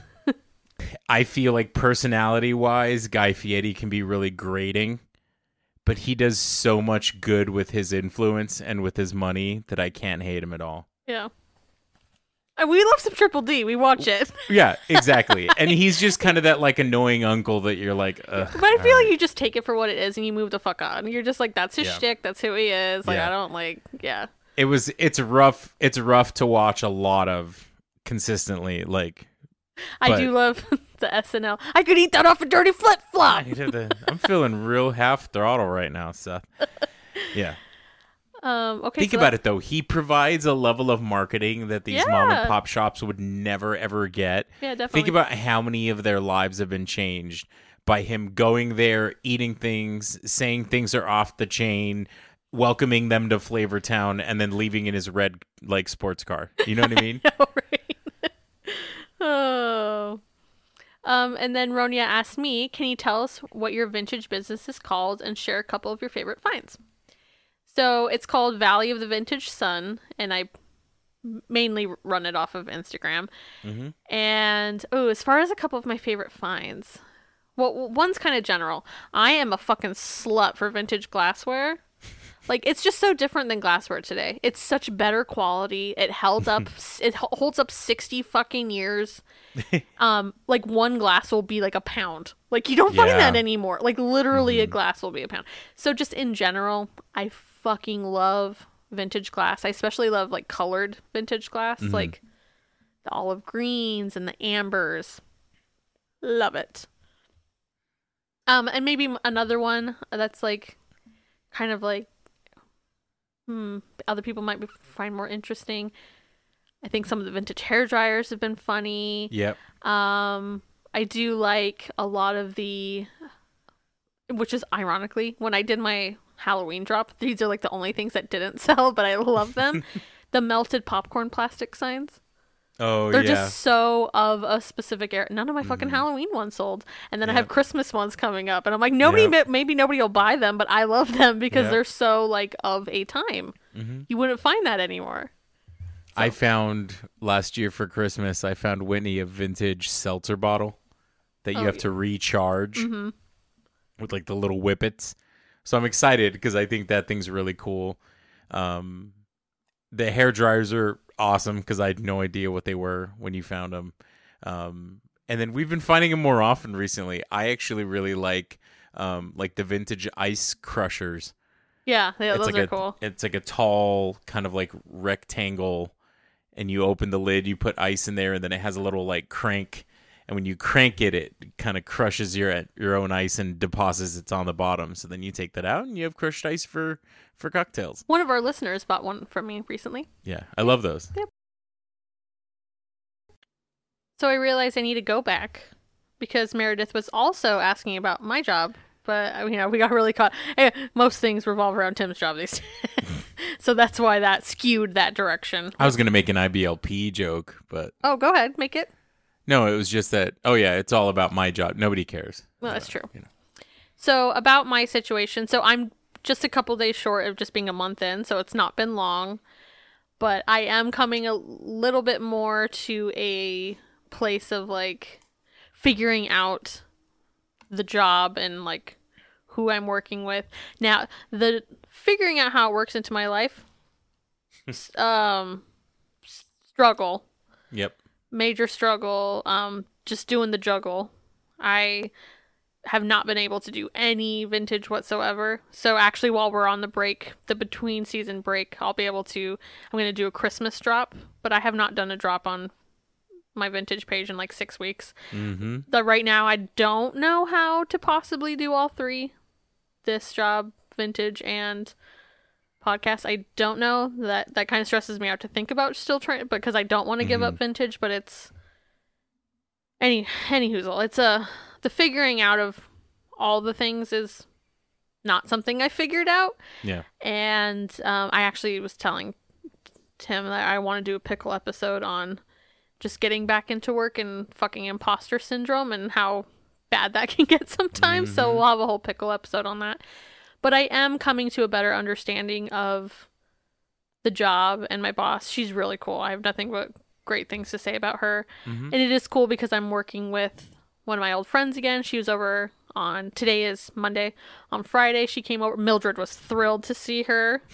she came over because we were doing a photo shoot for a recipe for a client and things. So, I mean, that's fun. And I'm getting to do, I'm making trainings again, which I actually enjoyed doing. And I get to, you know, pretend I know what the fuck I'm talking about and, you know, do things like that. So I, it's like I enjoyed things, but it's, it's been, it's been a little bit of a struggle figuring it all out. But the actual job is a good opportunity that I feel like I have to take while I can Yeah. since it's contract work. I don't know how long she's going to need me. Mm-hmm. They need it right now, but I'm like, this is one of those things that just for our family, like, I need to do this right now while it's presented to me. Mm-hmm. So, yeah, so that's Yep. that. So, Lori asked, Have you ever thought about getting Mildred a kitty companion? Or does she prefer to be an only child? I feel like I am open to the idea of getting a second cat. I don't think you are. I also feel like Whitney talked about this. Like you get one cat and people assume you want all of the cats. It's it's fucking wild. yeah. And Well- it's like every time they have anybody, they're like, "Hey, I know somebody that has three cats. Do you want them?" You're like, "No." no, it is really funny. I mean, in a perfect world, I'm like, I'd have a fucking cat farm, but I'm not in that perfect world, you know? Um, yes, Tim is definitely, he at different points, like the way people get baby fever, I feel like at different points, Tim gets kitty. I just want one more. He gets like I kitten want fever. Mildred to have a buddy. I think Mildred loves being an only child. I think she would struggle not being an only child. Um, but Tim goes off and on with kitten fever.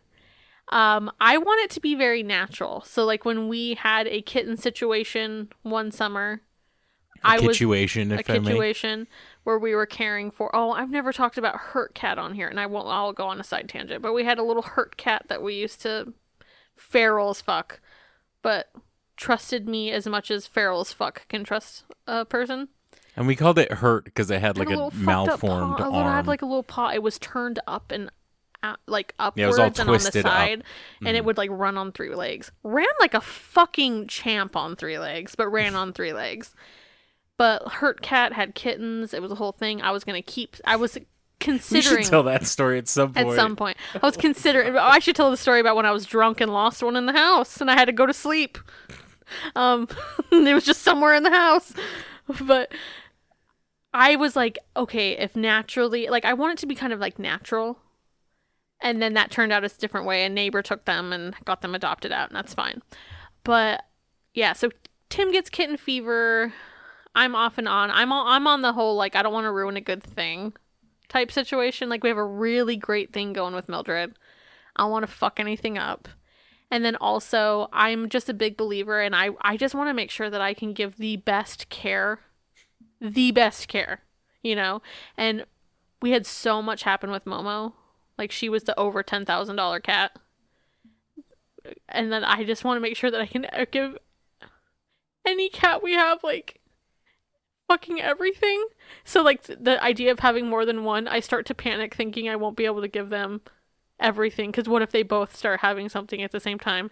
hmm You know, and it's like it's not like people where there's the insurance situations are not the same, you know what I mean? Um so I just want to make sure I can give them the best care. And like Tim was saying, it, it does crack me up. Everybody I fucking know, like their fucking sister's coworker found a cat at their job and they all text me like, "Do you want a cat?" and I just don't feel like that happens with dog people. Like I feel like people don't just own a dog and then suddenly everybody is like, "Do you want a dog they found?" Twenty-seven dogs. Yeah, but like when you own a cat and people know that you like cats, they're just like, you must want every cat. Like, yeah. and it's just funny. Like that I don't feel like that happens to dog people. Like my sisters have never been like solicited to like take in random dogs because they own a dog. Right. But because we own cats, they're like, they must You want the must, dog. Yeah. I mean, you must want the cat that they found outside their sister's QT. Like, you know, like it's funny. Mm. You'd get one tomorrow if you could, huh? Oh, 100%. I want Mildred to be like I still feel like she's sassy like a teenager, so I would want her to be like the older sister. She needs a skipper. You know what I mean? like she needs she needs a young sister that she could show the ropes. She needs a skipper. Do you resent me that we don't have more than one? No, but I always think it's going to be there. I don't think that'll ever change. Um, so we're going to start hashtag skipper for Mildred. Oh no, you're gonna have everybody gang up on me. Fuck. I do, but do you can you understand what I mean I by I want to give the get it. best? I want to do the best I can. I completely get it and I completely agree. like when we were ready to fucking pull out of our mortgage on our house. Mildred Like- needs a skipper. I just want to be able to give them the best. And so anytime something happens with her, I'm just like, could I do this for two? I I completely understand. I want to be the best cat mom. Moving on. I'm gonna chuckle about it all day. So Rhonda asked, which dig has been the hardest? Which has been the most rewarding? And along those same lines, so I put it next, um, is a question from Ruben, Ruben who asked, out of all the digs deep dives you've done so far, which has been the most difficult to research? okay. I feel like hardest on Rhonda's and which has been the most rewarding. I feel like okay, honestly, hardest is kind of like if how do you take hardest? How do you define that? I mean, it can mean a lot of things. I feel like sometimes it's difficult subject matter. I, I feel like it's twofold. I feel like there's ones that are hard because the subject matter is boring or antiquated, or we saw it in the last one. Like, that was a rough read. I also feel like there's hard ones because they're the subject matter is very disturbing or it's Mhm. things that are upsetting. You know what I mean? So I feel like it's kind of twofold. So I feel like difficult as in painful, definitely Michelle remembers. May have a little bit of recency bias. But seriously though, looking back though, like okay, like I was just like, "Oh, I kissed Daddy goodbye" was like fucking terrible. But like I could get through that. Yeah. Um to- turmoil in the toy box. Uh, but like the Michelle remembers was a different level of like fucking painful. so I'd say painful, difficult is that one. Uh difficult as in rough subject matter. I I feel like it's sort of the the like how to be a wife dig. Mm, I felt like that was tough for me. I was really upset. I was like mad. hmm Um also because I felt like that one was interesting but maddening because we saw how those things all play out in practice. We watched them, hmm but to actually go backwards and then see like oh it's an actual teaching like the adoring gaze or the always the way they speak about their husbands all the time be like oh it's literally taught not just as i Mm. keep saying not just learned behavior literally taught Yeah. so i felt like that one was rough um also the esther keller dig i thought that was tough Mm-hmm. she lives a very an incredibly sad life to me in the way her father fucking sold her to a Mhm. guy that they were just trying to get married off because he was becoming a problem yeah. because he was dating and you know Yeah. I I like that sticks out to me as sad for as like a difficult one. Um difficult to research as in in the context of like hard to gather information. Those are actually some of the episodes I'm most personally proud of. like where in like really digging around and connecting dots and coming at a topic from several different angles. Um like examples of that would be like some of the character stuff Mhm. like those because I, I just really had to look at so much stuff to like get that all together right. and i felt like i covered different facets of that so that was difficult but i also found it very rewarding in that way same with the 1980 scandal which was the opener to this season mm-hmm. um those were ones that were very time consuming to gather it all and look at so many different things and then put timelines together and things like that so those were difficult but i was proud of the work at the end Right. like sometimes I'm like those have an extra sense of satisfaction because I'm like, oh, I wasn't just reading a book and then Making talking notes about on that. it. Yeah. It's like one. It's like where I felt like I was like I was really going out there and getting all the you know like all Yeah. the things like so. That's what I would say. it's a good answer. Um, this next one is from Amber from Velvet Forest Vintage, and she asks, "Oh, which by the way, that was the one I've talked about before, where we were following each other in the vintage realm before she like realized that That's funny. it was that, that she listened to the podcast and she's like, "Oh my god!" So it's just kind of funny. Um, so Amber asks, "What has been the most surprising or shocking aspect of the Duggar or IBLP realm for Tim since embarking on this journey?" I, I think a lot of it, all of it's been a surprise because I never consumed any of this media and I knew nothing about them other than the fact that they were a family that had a bunch of kids and they were on TV. I think how deeply embedded into the fabric of what they're taught Mm-hmm. everything is. I agree. had no idea that it was so incessant about the way your hair should be or the way you communicate with your siblings or like even down to money when we talked about money. Like there's just so many of them where like this has nothing to do with faith and I'm putting that in quotation marks like that has nothing to do with your faith the way that it's and it's just problematic. You know what I mean? Yeah. So that's what it is. It's how deep seated it is. I always assumed it was like, oh, okay, well, all their other friends in their in their group or in their sect dress that way, and that's probably why they do it. Oh no, it's not. Mm-hmm. I've always had, yeah, so I agree. It's interesting to get this like really full understanding of it. And I've always had a sort of like personal motto for myself that the one thing in in world in this world in life that there's never too much of because you know there's all the like too much of anything you know any one thing is bad or like whatever. I think that the one thing that there's never too much of is like understanding. And that's kind of been like an uh, something i've said to myself for years.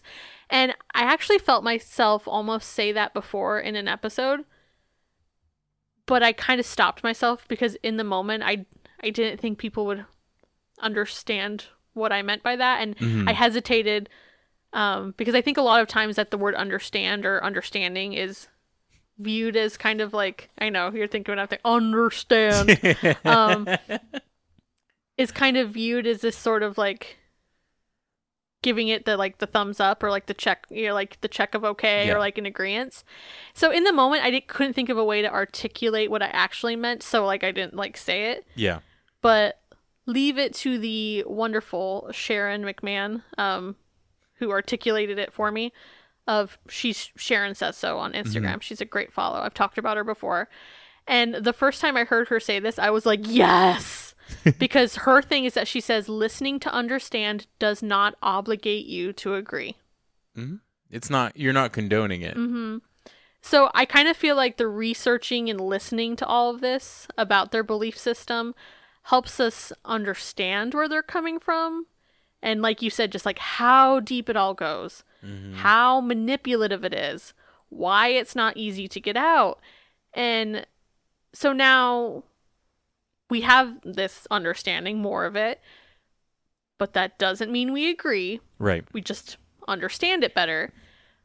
But I think that's such a huge, vital step in all of this Mm-hmm. because we have to understand what we're up against if we do want to see change or help the people in it or coming out of it. And without that deeper understanding, I- don't think we can be as effective in supporting those people properly, you know? Mm-hmm. Um, and I don't think I think that having looked into all of this at a deeper level, I don't think I'm quite as quick to pass judgment as I was before. Mm-hmm. Like I still fucking absolutely disagree. like let's not get that twisted. But I can now like see almost like see things when they're like talking or posting things or when I'm watching things with the show. I can see it now and I can relate it back to what we now know they've been Yeah. taught their entire lives Mm-hmm. and understand why they are the way they are or do what they do or believe what they believe or Mhm. and see how it was so deeply woven into every single facet of their life Mhm. and how much it would take for them to undo it Yep. so in that sense i think understanding helps us to like kind of like meet them you know it's just like meeting someone where like it helps us meet them like a little bit better you know Yep. I agree. so I think that even for me, who's not brand new to this, I've been in this, but and even some of the stuff that I did know, I think it's just I think it is different when you take it topic by topic and really just like sit there and like hash it out on a week. Yeah. A hundred percent. It just hits different, you know. So I'm like, yeah, I could have known a percentage of this, but it's just like it's not the same as when you actually sit there and you evaluate it and you think about it and you Mhm. see how it plays out and you see the depths of it, you know. Yep. It's fascinating. So Samantha asks, "What is a typical week like preparing for an episode? Do you work ahead and have them planned out ahead of time?" Okay. So, um I actually start with the the second portion first. So I do like I said, I have this massive dig list. I think it's like under 59ish right now. So I have a list of ideas. I have gone ahead and purchased like some books and like gathered some materials like ahead of time if I can just to have it for like when it's ready to go. Mm-hmm. There are certain topics that I'm waiting until like I don't remember what episode they pop in, but I know they do at some point, so I'm Right. just kind of like sitting and waiting because I'm I when I can, I like to theme it to the episode. Obviously, it's not possible when we talk about episodes that are like here they're going to fucking see the ostriches. Like, you know, like there's not really a I was waiting for that big ostrich dig. there's not always that opportunity, but I don't want to use something that like I'll regret later and be like, "Oh, I should should have saved." it." so I try to take those episodes that are like nothing inspiring and pair it with something that I know will never pop up, you know? Mm-hmm. yeah. so it's not fully fully um planned out by any means but i do have that running list and sometimes at different points in the season i kind of just like try to look ahead at some of the episodes Mm-hmm. like synopsis to try to see hey is there anything that i might need to get for a dig? Like do i need to buy a book? Do i need to do something? Kind of have a plan but it's not i definitely don't work on them ahead of time. Like, Yeah. um but as far as a typical week so in a perfect world um where everything lines up perfectly which doesn't always happen and you guys know. Perfect world monday nights we do the episode recap. Tuesday nights we do dig um the dig portion which has worked out well for me because when we were doing it all in one shot it was getting fucking rough. Mm-hmm. It was tiring. it was really fucking tiresome. We would be up it would be like 1 a.m and tim would have to get up at 5 Yeah. like it was just fucking rough my voice would be like giving out and like cracking like it was just it was fucking rough so Yeah. um dividing it up has been really helpful. And then also because it kind of gives me through Tuesday to work on the dig. Mm-hmm. So Monday recap episode, Tuesday dig, Wednesday, um, Tim, like while he's at work and I'm working on other stuff here. Used to be when I was working on vintage stuff, I would like listen to the episode and I would be making notes of edits. And then when he'd get home on Wednesday night, we make those edits. And then we post it Wednesday night. Tim is the one who writes the episode descriptions. And then Thursday, Fridays are like the only days that weren't specifically devoted for me um, to the podcast. That was usually when I was working on vintage stuff. Now I'm just working the other things. Right. Um, it starts back all over, and I start working on visuals and things. Fridays and Saturdays, it's working on visuals and reels for the next episode. Starting to gather whatever information, or for this for that current episode. Mm-hmm. Starting to gather information for the next episode. Um, Saturdays, I usually am finalizing all that stuff and scheduling those posts and reels, and then I watch the next episode. Mm-hmm. Sunday, I'm posting all of those things, and then Sunday, I am starting on the next dig. And the next dig, I usually work on Sunday, Monday, and Tuesday. Mm-hmm. So while we're recording on Monday, I'm still working on the dig. Tuesday, I'm finishing up the dig, usually writing it. Usually Sunday, Monday is all of the research, Mm-hmm. And then Tuesday is writing it and then recording it all in the same day. It's a lot. So it is very busy. Oh, and when I was talking about um Sundays, to include your part, Tim watches episodes on Sundays. Yep. But yeah, it's it's busy, and then that's what this is why I'm struggling to weave it all together. But And I do a lot less, but you but I'm also working in like a 60 hour work week, so it's a, more than it's- sixty. it's more than sixty. so, Um, but yeah, so that is what it looks like to put on an episode. And no, um, can't really work ahead. There's not time to work ahead. yeah. But even on There the would have to be such dead space in us in us posting oh yeah, that it wouldn't. And even just on weeks because we're behind on the other and working on the next one, where I've had to be finishing up doing like visuals and posts and reels and stuff like that on one episode while I'm starting. That's why I, even though I post all that stuff on Sunday, I'm trying to get that done Friday and Saturday, because my I have such a brain where I have to like move that on, like I have to move on from that, or it starts to like meld into each other. Mhm. So when there's been weeks that have been behind where I have to start working on the next one while I'm still doing all the social media and posting of the other one, I fucking hate it because like I said, it just it just mushes into each other and I'm Yeah. like, "Wait, which one is which and what what the fuck?" Like I I Mhm. can't and I fucking hate it and I can't stand it. So even if there were time, I wouldn't even want to work ahead too much because my brain would be like not Yeah. able to keep which which is which like i don't know and so i feel like the only podcasts that can get like super far ahead and shit are ones that people do the research for them Right. like or ones where it's kind of just chatting. yeah Like when it's not things that need kind of a lot of background work. Yours Yeah. require a lot of background work. so like when people talk about podcasts that like continue posting through holidays and stuff like that or they're like oh we batch record like a bunch or whatever and i'm Mhm. like i could never batch record because 30 hours 30 hours went into it 20 to 30 hours went into it before i recorded i'm like i Right. can't get two done in a week let alone Mhm. fucking four like Yeah. you know so that's where i'm like people have to have research or it's not a it's more of a conversational style Mhm. um podcast so yeah i can't get the fuck ahead i could never i don't i couldn't i can't imagine a world where i could right. it's too hard Not with our subject matter. Yep. Okay, so next question Ashley asked Of all the places and activities the Duggars have done in the episodes you've covered, which would you most like to try? Huh. If I say ostrich farm, I'm just kidding. It's not the ostrich farm. Um, I don't know. That's a really good question. I don't know. I've always wanted to go to Dollywood. That's my answer too. Yeah.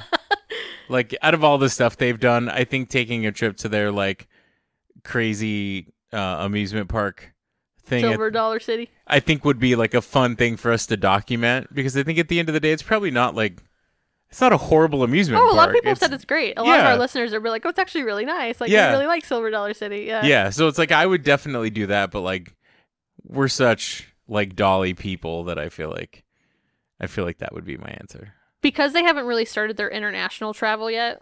That comes later in the show. Spoiler. Oh yeah, I mean you're you're You're correct. They did go to El Salvador.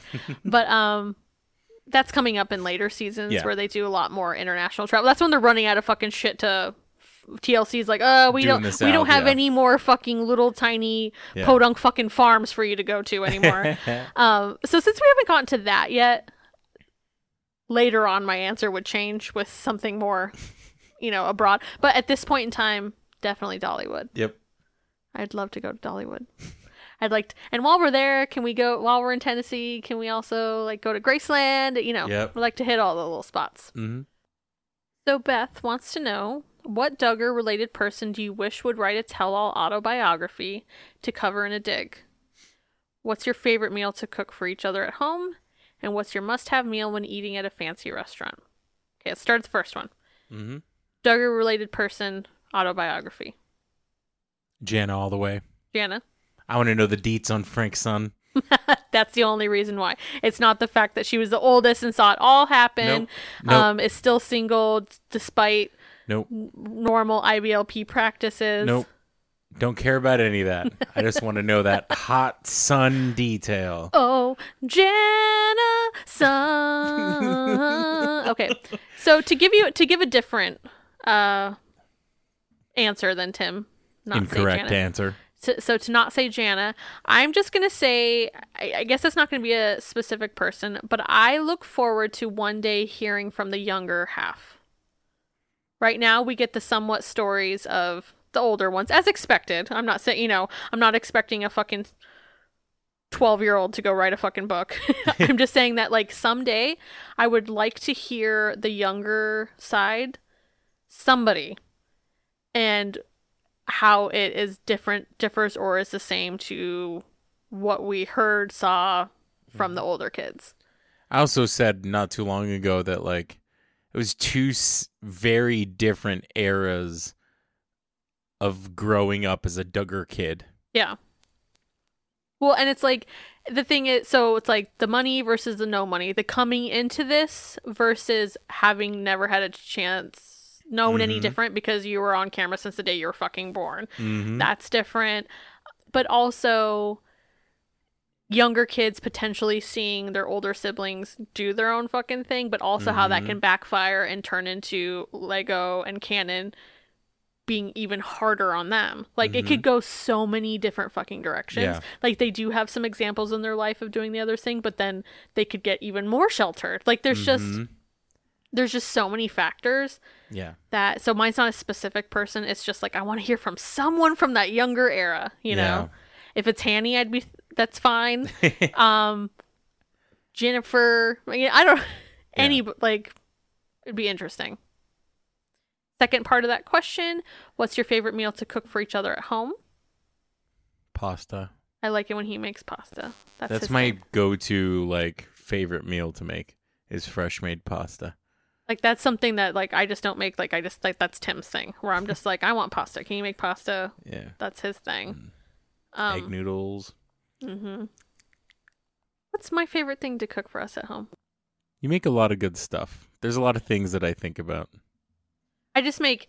I cook more often because Tim's at work, so I cook the majority of our food. Um, when Tim cooks, it's more of an event. It's more special. I'm like the day to day. It's rare. I'm That's what she's saying. It's rare. I'm the day to day cooker girl. Um, but I like to make like soup this season, which I've talked about. Um, Pickle chicken. That's a new one. Yeah, he likes pickled chicken. But I don't know if I have like a specific thing that I'm always like, oh, this is what I make for you. I just kind of make all of the dinners, you know. She has these like sticky uh drumsticks, chicken drumsticks that were really good. They were like spicy and brown sugary. Those were good. Um, the last part of the question, which is, what, uh, what's your must-have meal when eating out at a fancy restaurant? Do you have an answer for you? I just feel like there's things that you and I get. Like we love mussels.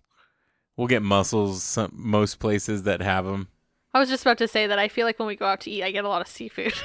Yeah. Because I actually, and I love it, but I don't feel like I buy it a lot here at home. Like it's Yeah. pricey and like she you know, doesn't like- buy it a lot out either. Let's be real. but like I'll be like, ooh, I, I want like I like I fucking this bitch. I fucking love salmon. Um, I love a sea bass. I love a mussel. I love a shrimp. Like I just so I feel like I get a lot of seafood when we go out nicer places. Like that's And we don't get to go out to eat a lot, obviously. Um, so I feel like when we do go out, like we want to go somewhere either that we both really like or we want to try something new that we've been interested in. And there's one place here in town called Rough Riders that is in downtown Phoenix that was really good. Like I liked everything so much more than I thought I was going that's to. That's where we went when we went to celebrate our Mhm. uh making number three on Mhm. Spotify earlier Yep. this season. That's where we went. We got the fucking seafood tower. Like we fucking own the place. And that's what I was gonna say. Usually we'll we'll go somewhere and like try a bunch of things to share. And you know, we got a couple starters and then I was like, you know what, screw it. So we got a seafood tower. And then we were like, okay, we'll kind of see how we feel after. Didn't we get another one? Yeah. We got two. Well, we got no, because we cause, no, because the first time we did it by the little piece, and the second time we actually got like one of the, The sizes tower, of yeah. tower. Yeah. the first time we were just like, get me this many shrimp, this many. Like, Yeah, whatever. that's true. what it was. But yeah, every it was just good. We don't eat that way, so it was cool to be like, you know what, screw it. Like we're just gonna eat good seafood. But I do feel like we we have these markers of time where we go out and we're trying a place and we just like tell the waiter and we're just getting a bunch of shit and they're like Mm-hmm. okay so then we're just this and this and we're like and we're just keep it coming so then we went to this uh we tried chilte which was really good Mm. get their Caesar, and which is like a grilled Caesar, and it, it's different than a regular Caesar. It's like a Mm-hmm. me- it's a Mexican restaurant. So we got their Caesar and we got their yuca fries, and then it was like, okay, now bring us the this tacos, and, Mm-hmm. and we share that, and then it's like now bring us the steak dish, and we share that, and we just get like. That's my Mm-hmm. And then favorite. we got more yuca fries. That's my favorite way to eat though. I just I love getting lots of stuff. So it's like anytime a place that has a lot more um small plates, that's my bitch because I'm like I want to try a lot of things. Yeah. So um otherwise Tim and I usually get like appetizers and then we get the entrees and we're like sharing all the entrees. But it's like I like to try lots of stuff. So shout out for any locals out there. Shout out Rough Rider in downtown. It's right on Central and Roosevelt, and then Chilte, which is on Grand Avenue and like 12th or something. It's like as it's as you're going into downtown on Grand Avenue. Yeah. Yep. And they had a really good green green chili margarita. That Yeah. was very good. That was Mhm. good. That was my favorite. I got a couple different cocktails. That was my favorite cocktail. Yeah. And look them up too, because they uh, they're gaining a lot of steam right now. They got voted in the same week. They got voted by a national Spanish language magazine, like one of the best like new restaurants to open. And then they also got a bunch of like there's like James Beard buzz and like best new chef and like there's all these all these like all the steam behind their name right now. So very good, Chilte. Then my friend was there the other. I was like, "Hey!" And she was like, "Oh, I saw the stuff and I was trying it." And I was like, "I was just there." Oh yeah, it was so good. Yeah, it and it's in this really cool like old motel. Motel, yeah. Um, and like outside by what what looks like used to be just part of their parking lot or like their old pool. They built like a bar out there. So there's actually another bar that's in the little kind of cove of this old motel, which is pretty cool. Yeah. Um. Next question is from Tarot Treasure, and they asked, "What's your favorite thing about each other?" To me, you both light up my world with humor and Mildred posting. Oh, that's very sweet of you. Thank. But Mildred says thank. Mildred sends a virtual head boop, and thank yous, and that's very sweet of you. Thank you. Um. So Tim, what's your favorite thing about me? I think there's Yeah, two. I, I thought you were gonna have to stop and think real hard. I was waiting for a pause. Well, I I I put the pause in so it didn't record it. So letting you guys know the sausage is made, the pause already happened. Um, It's not true. He didn't even hesitate, and I was very proud. I was like, "Oh my god, he just knows what he loves about me right away. How dreamy!" no, there's a there's a couple things, and I think more recently one of the ones that's come up has been you've you've become a very you have your convictions, like you have the things you believe in, and I feel like you've also at the same time you very strongly know how you feel but on the other side of that coin you're also super empathetic and understanding and i think that's been something that's been awesome to watch kind of develop as you've gotten older is that you have become a lot more understanding of other people, but then you also feel for them really hard. You know what I mean? Mhm. And I think there's a there's a genuine uh, like level of of just goodness to that where it's like, yeah, you know what you believe, but you can also be like, hey, I feel sorry for this person or you know what I mean? Like I think I think there's there's an inherent attractiveness in that. And I I said this to somebody at work the other day. I also like how well you like holiday stuff. Like we always make the joke that like you thrive in the fall I do. and and part of it is that I think part of it is not just the weather not being awful, but also it's the fact that like you have things to look forward to. You lo- and it plays on a lot of things. You love a good theme. I feel like you like theming out not only the place that you live, but then also like the food you eat or the type of cocktails you drink or like there's so many aspects of it that that you thrive in when it comes to decorating for holidays and you talk about like even if you're not doing anything super holiday related you like sitting and like basking in the feels you know what i mean In the glow of my fall cri- my fall Mhm. tree. Yes. Yeah. Mhm. So those, those are, are two ones just off the bat Okay.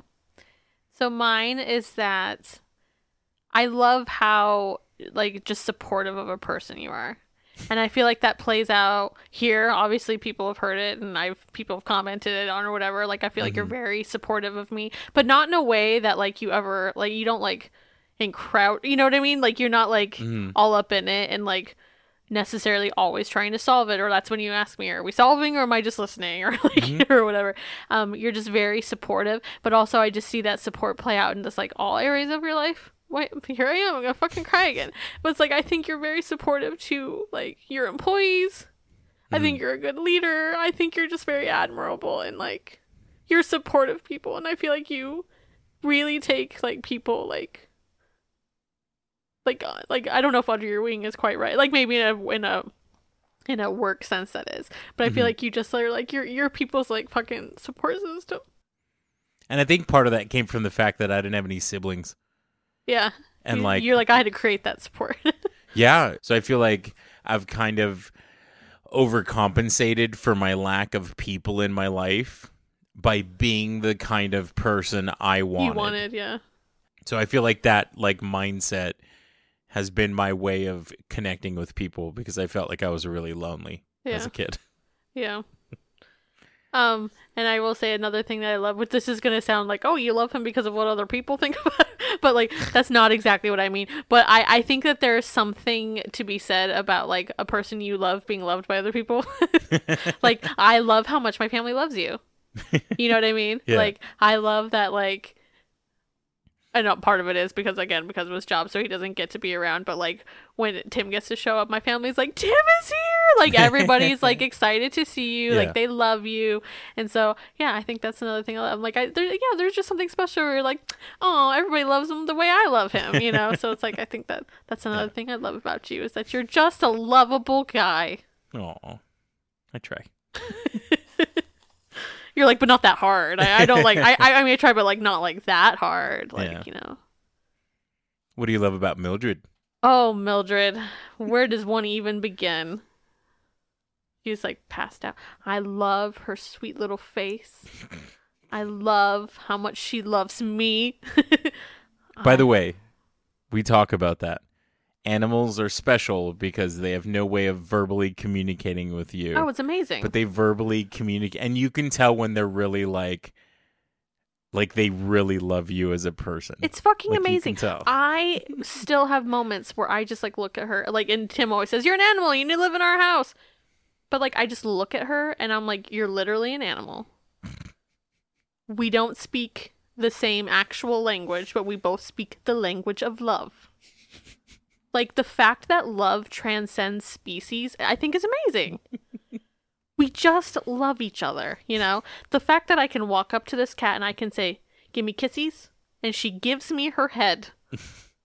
yeah she had boobs on I said, "Give me Yep. kissies," and she she just like points and like moves her, like pushes her little head up, That is amazing. Yeah. It's an animal, and I'm a human. It's an animal. It's a Yeah. feline, and it's She me, a human. And she just lives in our house, and we just fucking love her. No, she doesn't pay rent. She lives the life. Just saying. as she's but she does produce. Yes. so- she's fucking passed out right now. It's not like she brings nothing to the table. Of course you know. not. Um, yes, that's what I love about. What do you love about Mildred? I love a lot of things about Mildred, and that's part. That's most of it. We have our things that we share. She reads comic books with me, and that usually means she's laying on my lap while I'm reading comic books. But it's like during the winter, she's. It's we always make the joke that it's cuddle season. That so was- there definitely oh, is a thing where like the second that I sit down, and like Whitney's going to bed, she knows like, oh, it's comic book time. Cool. Like Yeah. now's my thing. You Yeah. know, So I think I'm gonna end there on the Q and A. that's a pretty I feel good. like that's a pretty good leaving off spot. Yep. Maybe at some point we'll gather back into these and they can be a, an additional pickle, but I think that's where we'll leave it off for now. Mm-hmm. Um, before we get into our digging on, I do. I just want to. So that is that's it for season three. That is a wrap on season three. Man. Wrapping it up. Uh, we take usually it's a minimum of two weeks off. Mhm. Um, in the past, at one point, it did turn into like three, but plan for two. I'm planning for 2 Mhm. Planning for two. I could use it. we could use it. Yeah. Um, I could use a little breathing room for a little bit. Also, not having the podcast gives me the opportunity to actually do a Christmas drop, which I would otherwise have no fucking time to do yeah. um, for my vintage. So we will be taking a minimum of two weeks off. So plan that. Um, know that. Mhm. So yeah, that's that's kind of it for three. It's been a That is journey. the state of the pod. The state of the pod. All Ready, right. ready to do your digging ons? Yep. Who's going first? Go for it. All right. Mine is actually applicable. And I do have an honorable mention. And it was old Christmas movies. Mostly because of uh, White Christmas and thinking about that. I spent that whole day driving home listening to the soundtrack. Snow, snow, snow, snow. There was so many things in that it won't song. be long. in that song in particular that I had stuck in my head. Um, but yeah, it's just there's an inherent like charm to them, and th- some of them can be super corny, but with the charm that it has, usually it's okay. And I'm a sucker for like old crooners like singing and stuff, so. That was the honorable mention was white was white Christmas or like old Christmas movies. But my actual thing that I'm digging on relates to one of my favorite bands of all time. And they were a cover band, and me and Whitney are going to see them on the 30th. And they were called Me First and the Gimme Gimmes. And what it was was like in the era of like pop punk, a bunch of guys that were in those bands got together and like, let's let's just play a show together like we're friends. This was when like vans Warped tour was really big so like a lot of them would hang out you know at these like really big um like shows. There was two different really big uh f- music festivals that were in Vegas. One of them was called Ska's Dead and it was like a pop punk ska ska, ska show so it's like they all hung out there. So they were like let's play together. They played together and they played nothing but covers and the thing is, they're so good, and it's such a good show. And I went to see them for the first time last year, and my friend went with us that has seen them, and he was like, I saw them for a Christmas show, and it was so much fun. That would be really cool if this was a Christmas show. And it was a Christmas show. And it was just everything was amazing. And the show they put on, the people they had playing with them. So I told Whitney if they ever come back, I want you to go.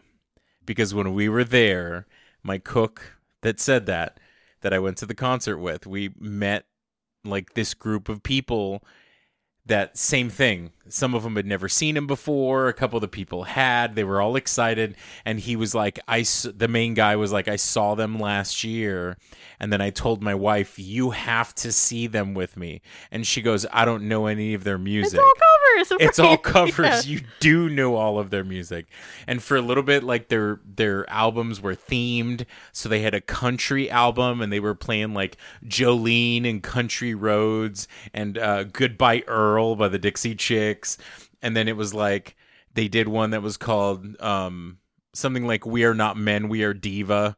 And it was like Celine Dion, and so it's like their their music style is the music choice is varied, but it's always fun. So me and Whitney are going to go see them on the 30th. Um, my memories of them go back to when I was very young, like first, second grade. Okay, I'm taking it back to anybody who lived in the valley back in the 90s. Beth and Bill on 99.9 KEZ. Rest in peace, Bill.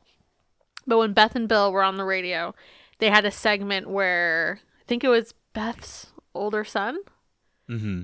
had like a segment once a week where he would bring like music to them or like whatever for them to like listen to and week That's after cute. week it was a me first in the gimme gimme song week after fucking week and i was like and i remember being little and i liked all the stuff that they played but i was just like is he ever gonna pick something else but it was me first in the gimme gimmes every fucking week Yeah. so that was so i remember hearing of them like in Mm-hmm. first grade so they've been around a time they've been around for some time yeah. definitely They have a have. five song EP that's in Japanese. Like, Oh, and wow. it's, and they play, um, one of my favorite songs, which is Linda Linda by the Lonely Hearts, which is like this Japanese punk band that kind of like their music styling was like the Ramones, but like they did a cover, a five song EP cover of songs that were in Japanese. They got hired to do a bar mitzvah. So they recorded their live album and it's called Ruining Johnny's Bar Mitzvah. like it's, yeah.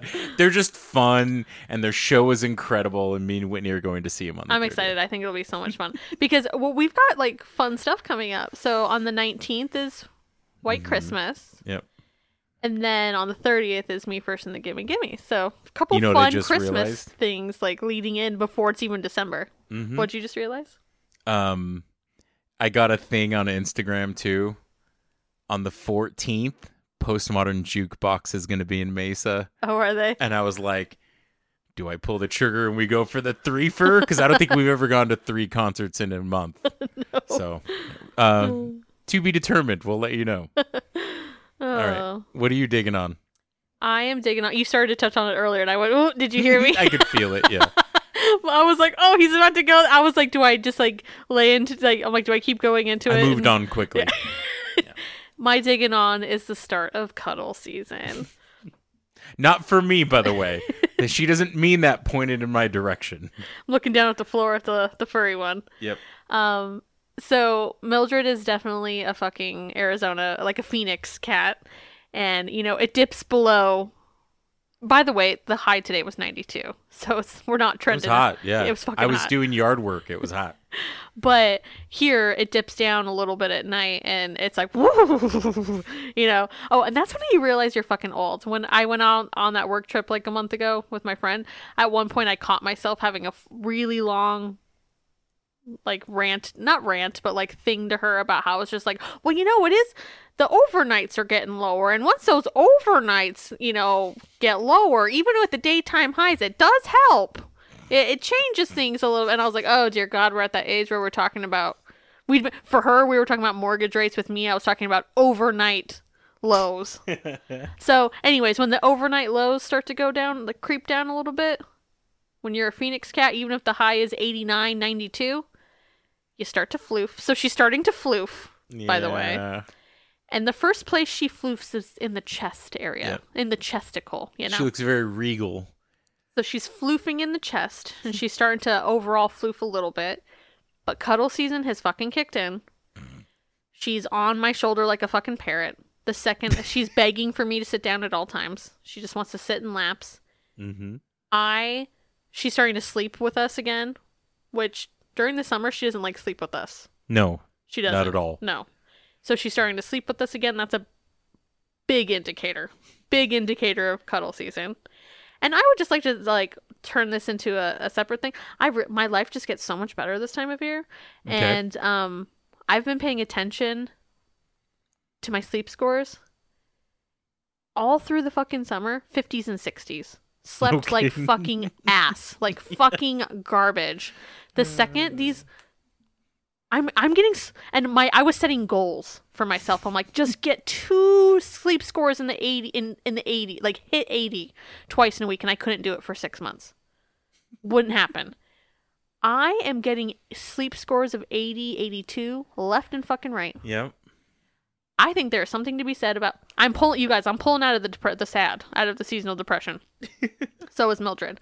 We're living life. We're we're mm-hmm. fucking thriving again. Minus not being able to fit everything into a day. Um, but I think it's the lower temperatures at night, Mm-hmm. the Agree. darkness. Like it's just not so bright. Like you know. the band. Yeah, oh yes. Um, but yeah. So and then like that, and then she wants to fucking cuddle again. I mean, what? what this is great. She sleeps more often during the night. Yeah, she's actually like going so- to sleep, so she doesn't wake Mhm. me up as much. Like she wakes me up like a fucking newborn every two hours during Every- the summer. yeah. The summer is fucking miserable. Goddamn. Is there any wonder why I'm a fucking miserable cunt all through summer? I can't sleep. It's fucking hot. It's bright. it's terrible. And then now I'm like, oh, she sleeps, so I don't have to get up every 2 hours. Mm-hmm. Oh, it's not bright even with my blackout. Uh, curtains. Curtains oh my god! Even with AC and ele- eh, eh, like, there's something to be said about when the outside is cooler. I don't care Yeah. about air conditioning. There's Mhm. something to be said about it. Yep. That went that went farther than I expected. you went past you, you cuddle went to season. a level. I did. I'm sorry, but it's because of excitement. Of like, I feel like I'm like, re- I, I'm re- I'm being revitalized. Yeah. Even She at 92, even at 92 degrees today, I'm. It, it, there's hope on the horizon. I'm recharging. My battery in my inside me is recharging. I'm fucking getting some sleep. I can open a window in the morning when I drink coffee. Mm. Oh, that's all a girl needs. So that's what that Christina Aguilera song was about. What a girl wants, what a girl needs, is an open window while she has coffee. There it is. I knew you were gonna get there. I knew you were gonna get there. You stuck the landing. Thank you. Very nice. Thank you. That's one thing we're working on because of our Christmas party and because of just the weather getting better. I want us we we made a goal that we were going to have a good sitting patio. And our problem was that we had no grass and we had we have a half of our yard that's just dirt. So it's like whenever it got windy or anything, everything fucking was just dirty, covered in especially during the summer because the monsoon, fucking dust everywhere. Yeah. So it's like I want us to hit a point where we have like a good sitting patio. Next week we're gonna go pick out rock, Yep. Rock music. rock music. So, State of the Pod season 3. Yep. So, um, pickle people, we'll probably we'll keep posting some stuff during the time away. We have, Um, we actually have some good ideas on the back burner of like pickles that we want to attack. So, Yeah, we'll we'll be posting on the Instagrams about uh on the social medias about Mm-hmm. next season's uh bingo board things like that. Mhm. So we'll see you around a little bit here and there in the next couple weeks. yep. Well, for the final time, season 3, if you enjoy what you heard, feel free to buy us a pickle. Buymeacoffee.com slash digging up the Doug. Enjoy our episode visuals and Mildred related stuff on Instagram, which is always a always a people pleaser. At digging up the Duggars Pod, and if you'd like to send us anything in traditional mail, we do have a PO box five nine seven three, Glendale, Arizona eight five three one two.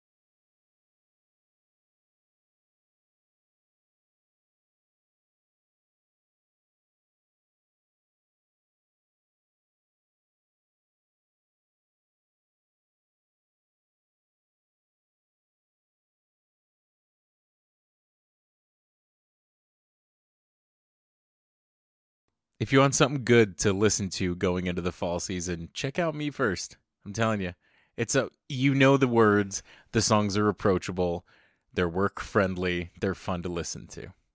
And they do Christmas music, so it also leads into that part of the year as well. So It's a good one.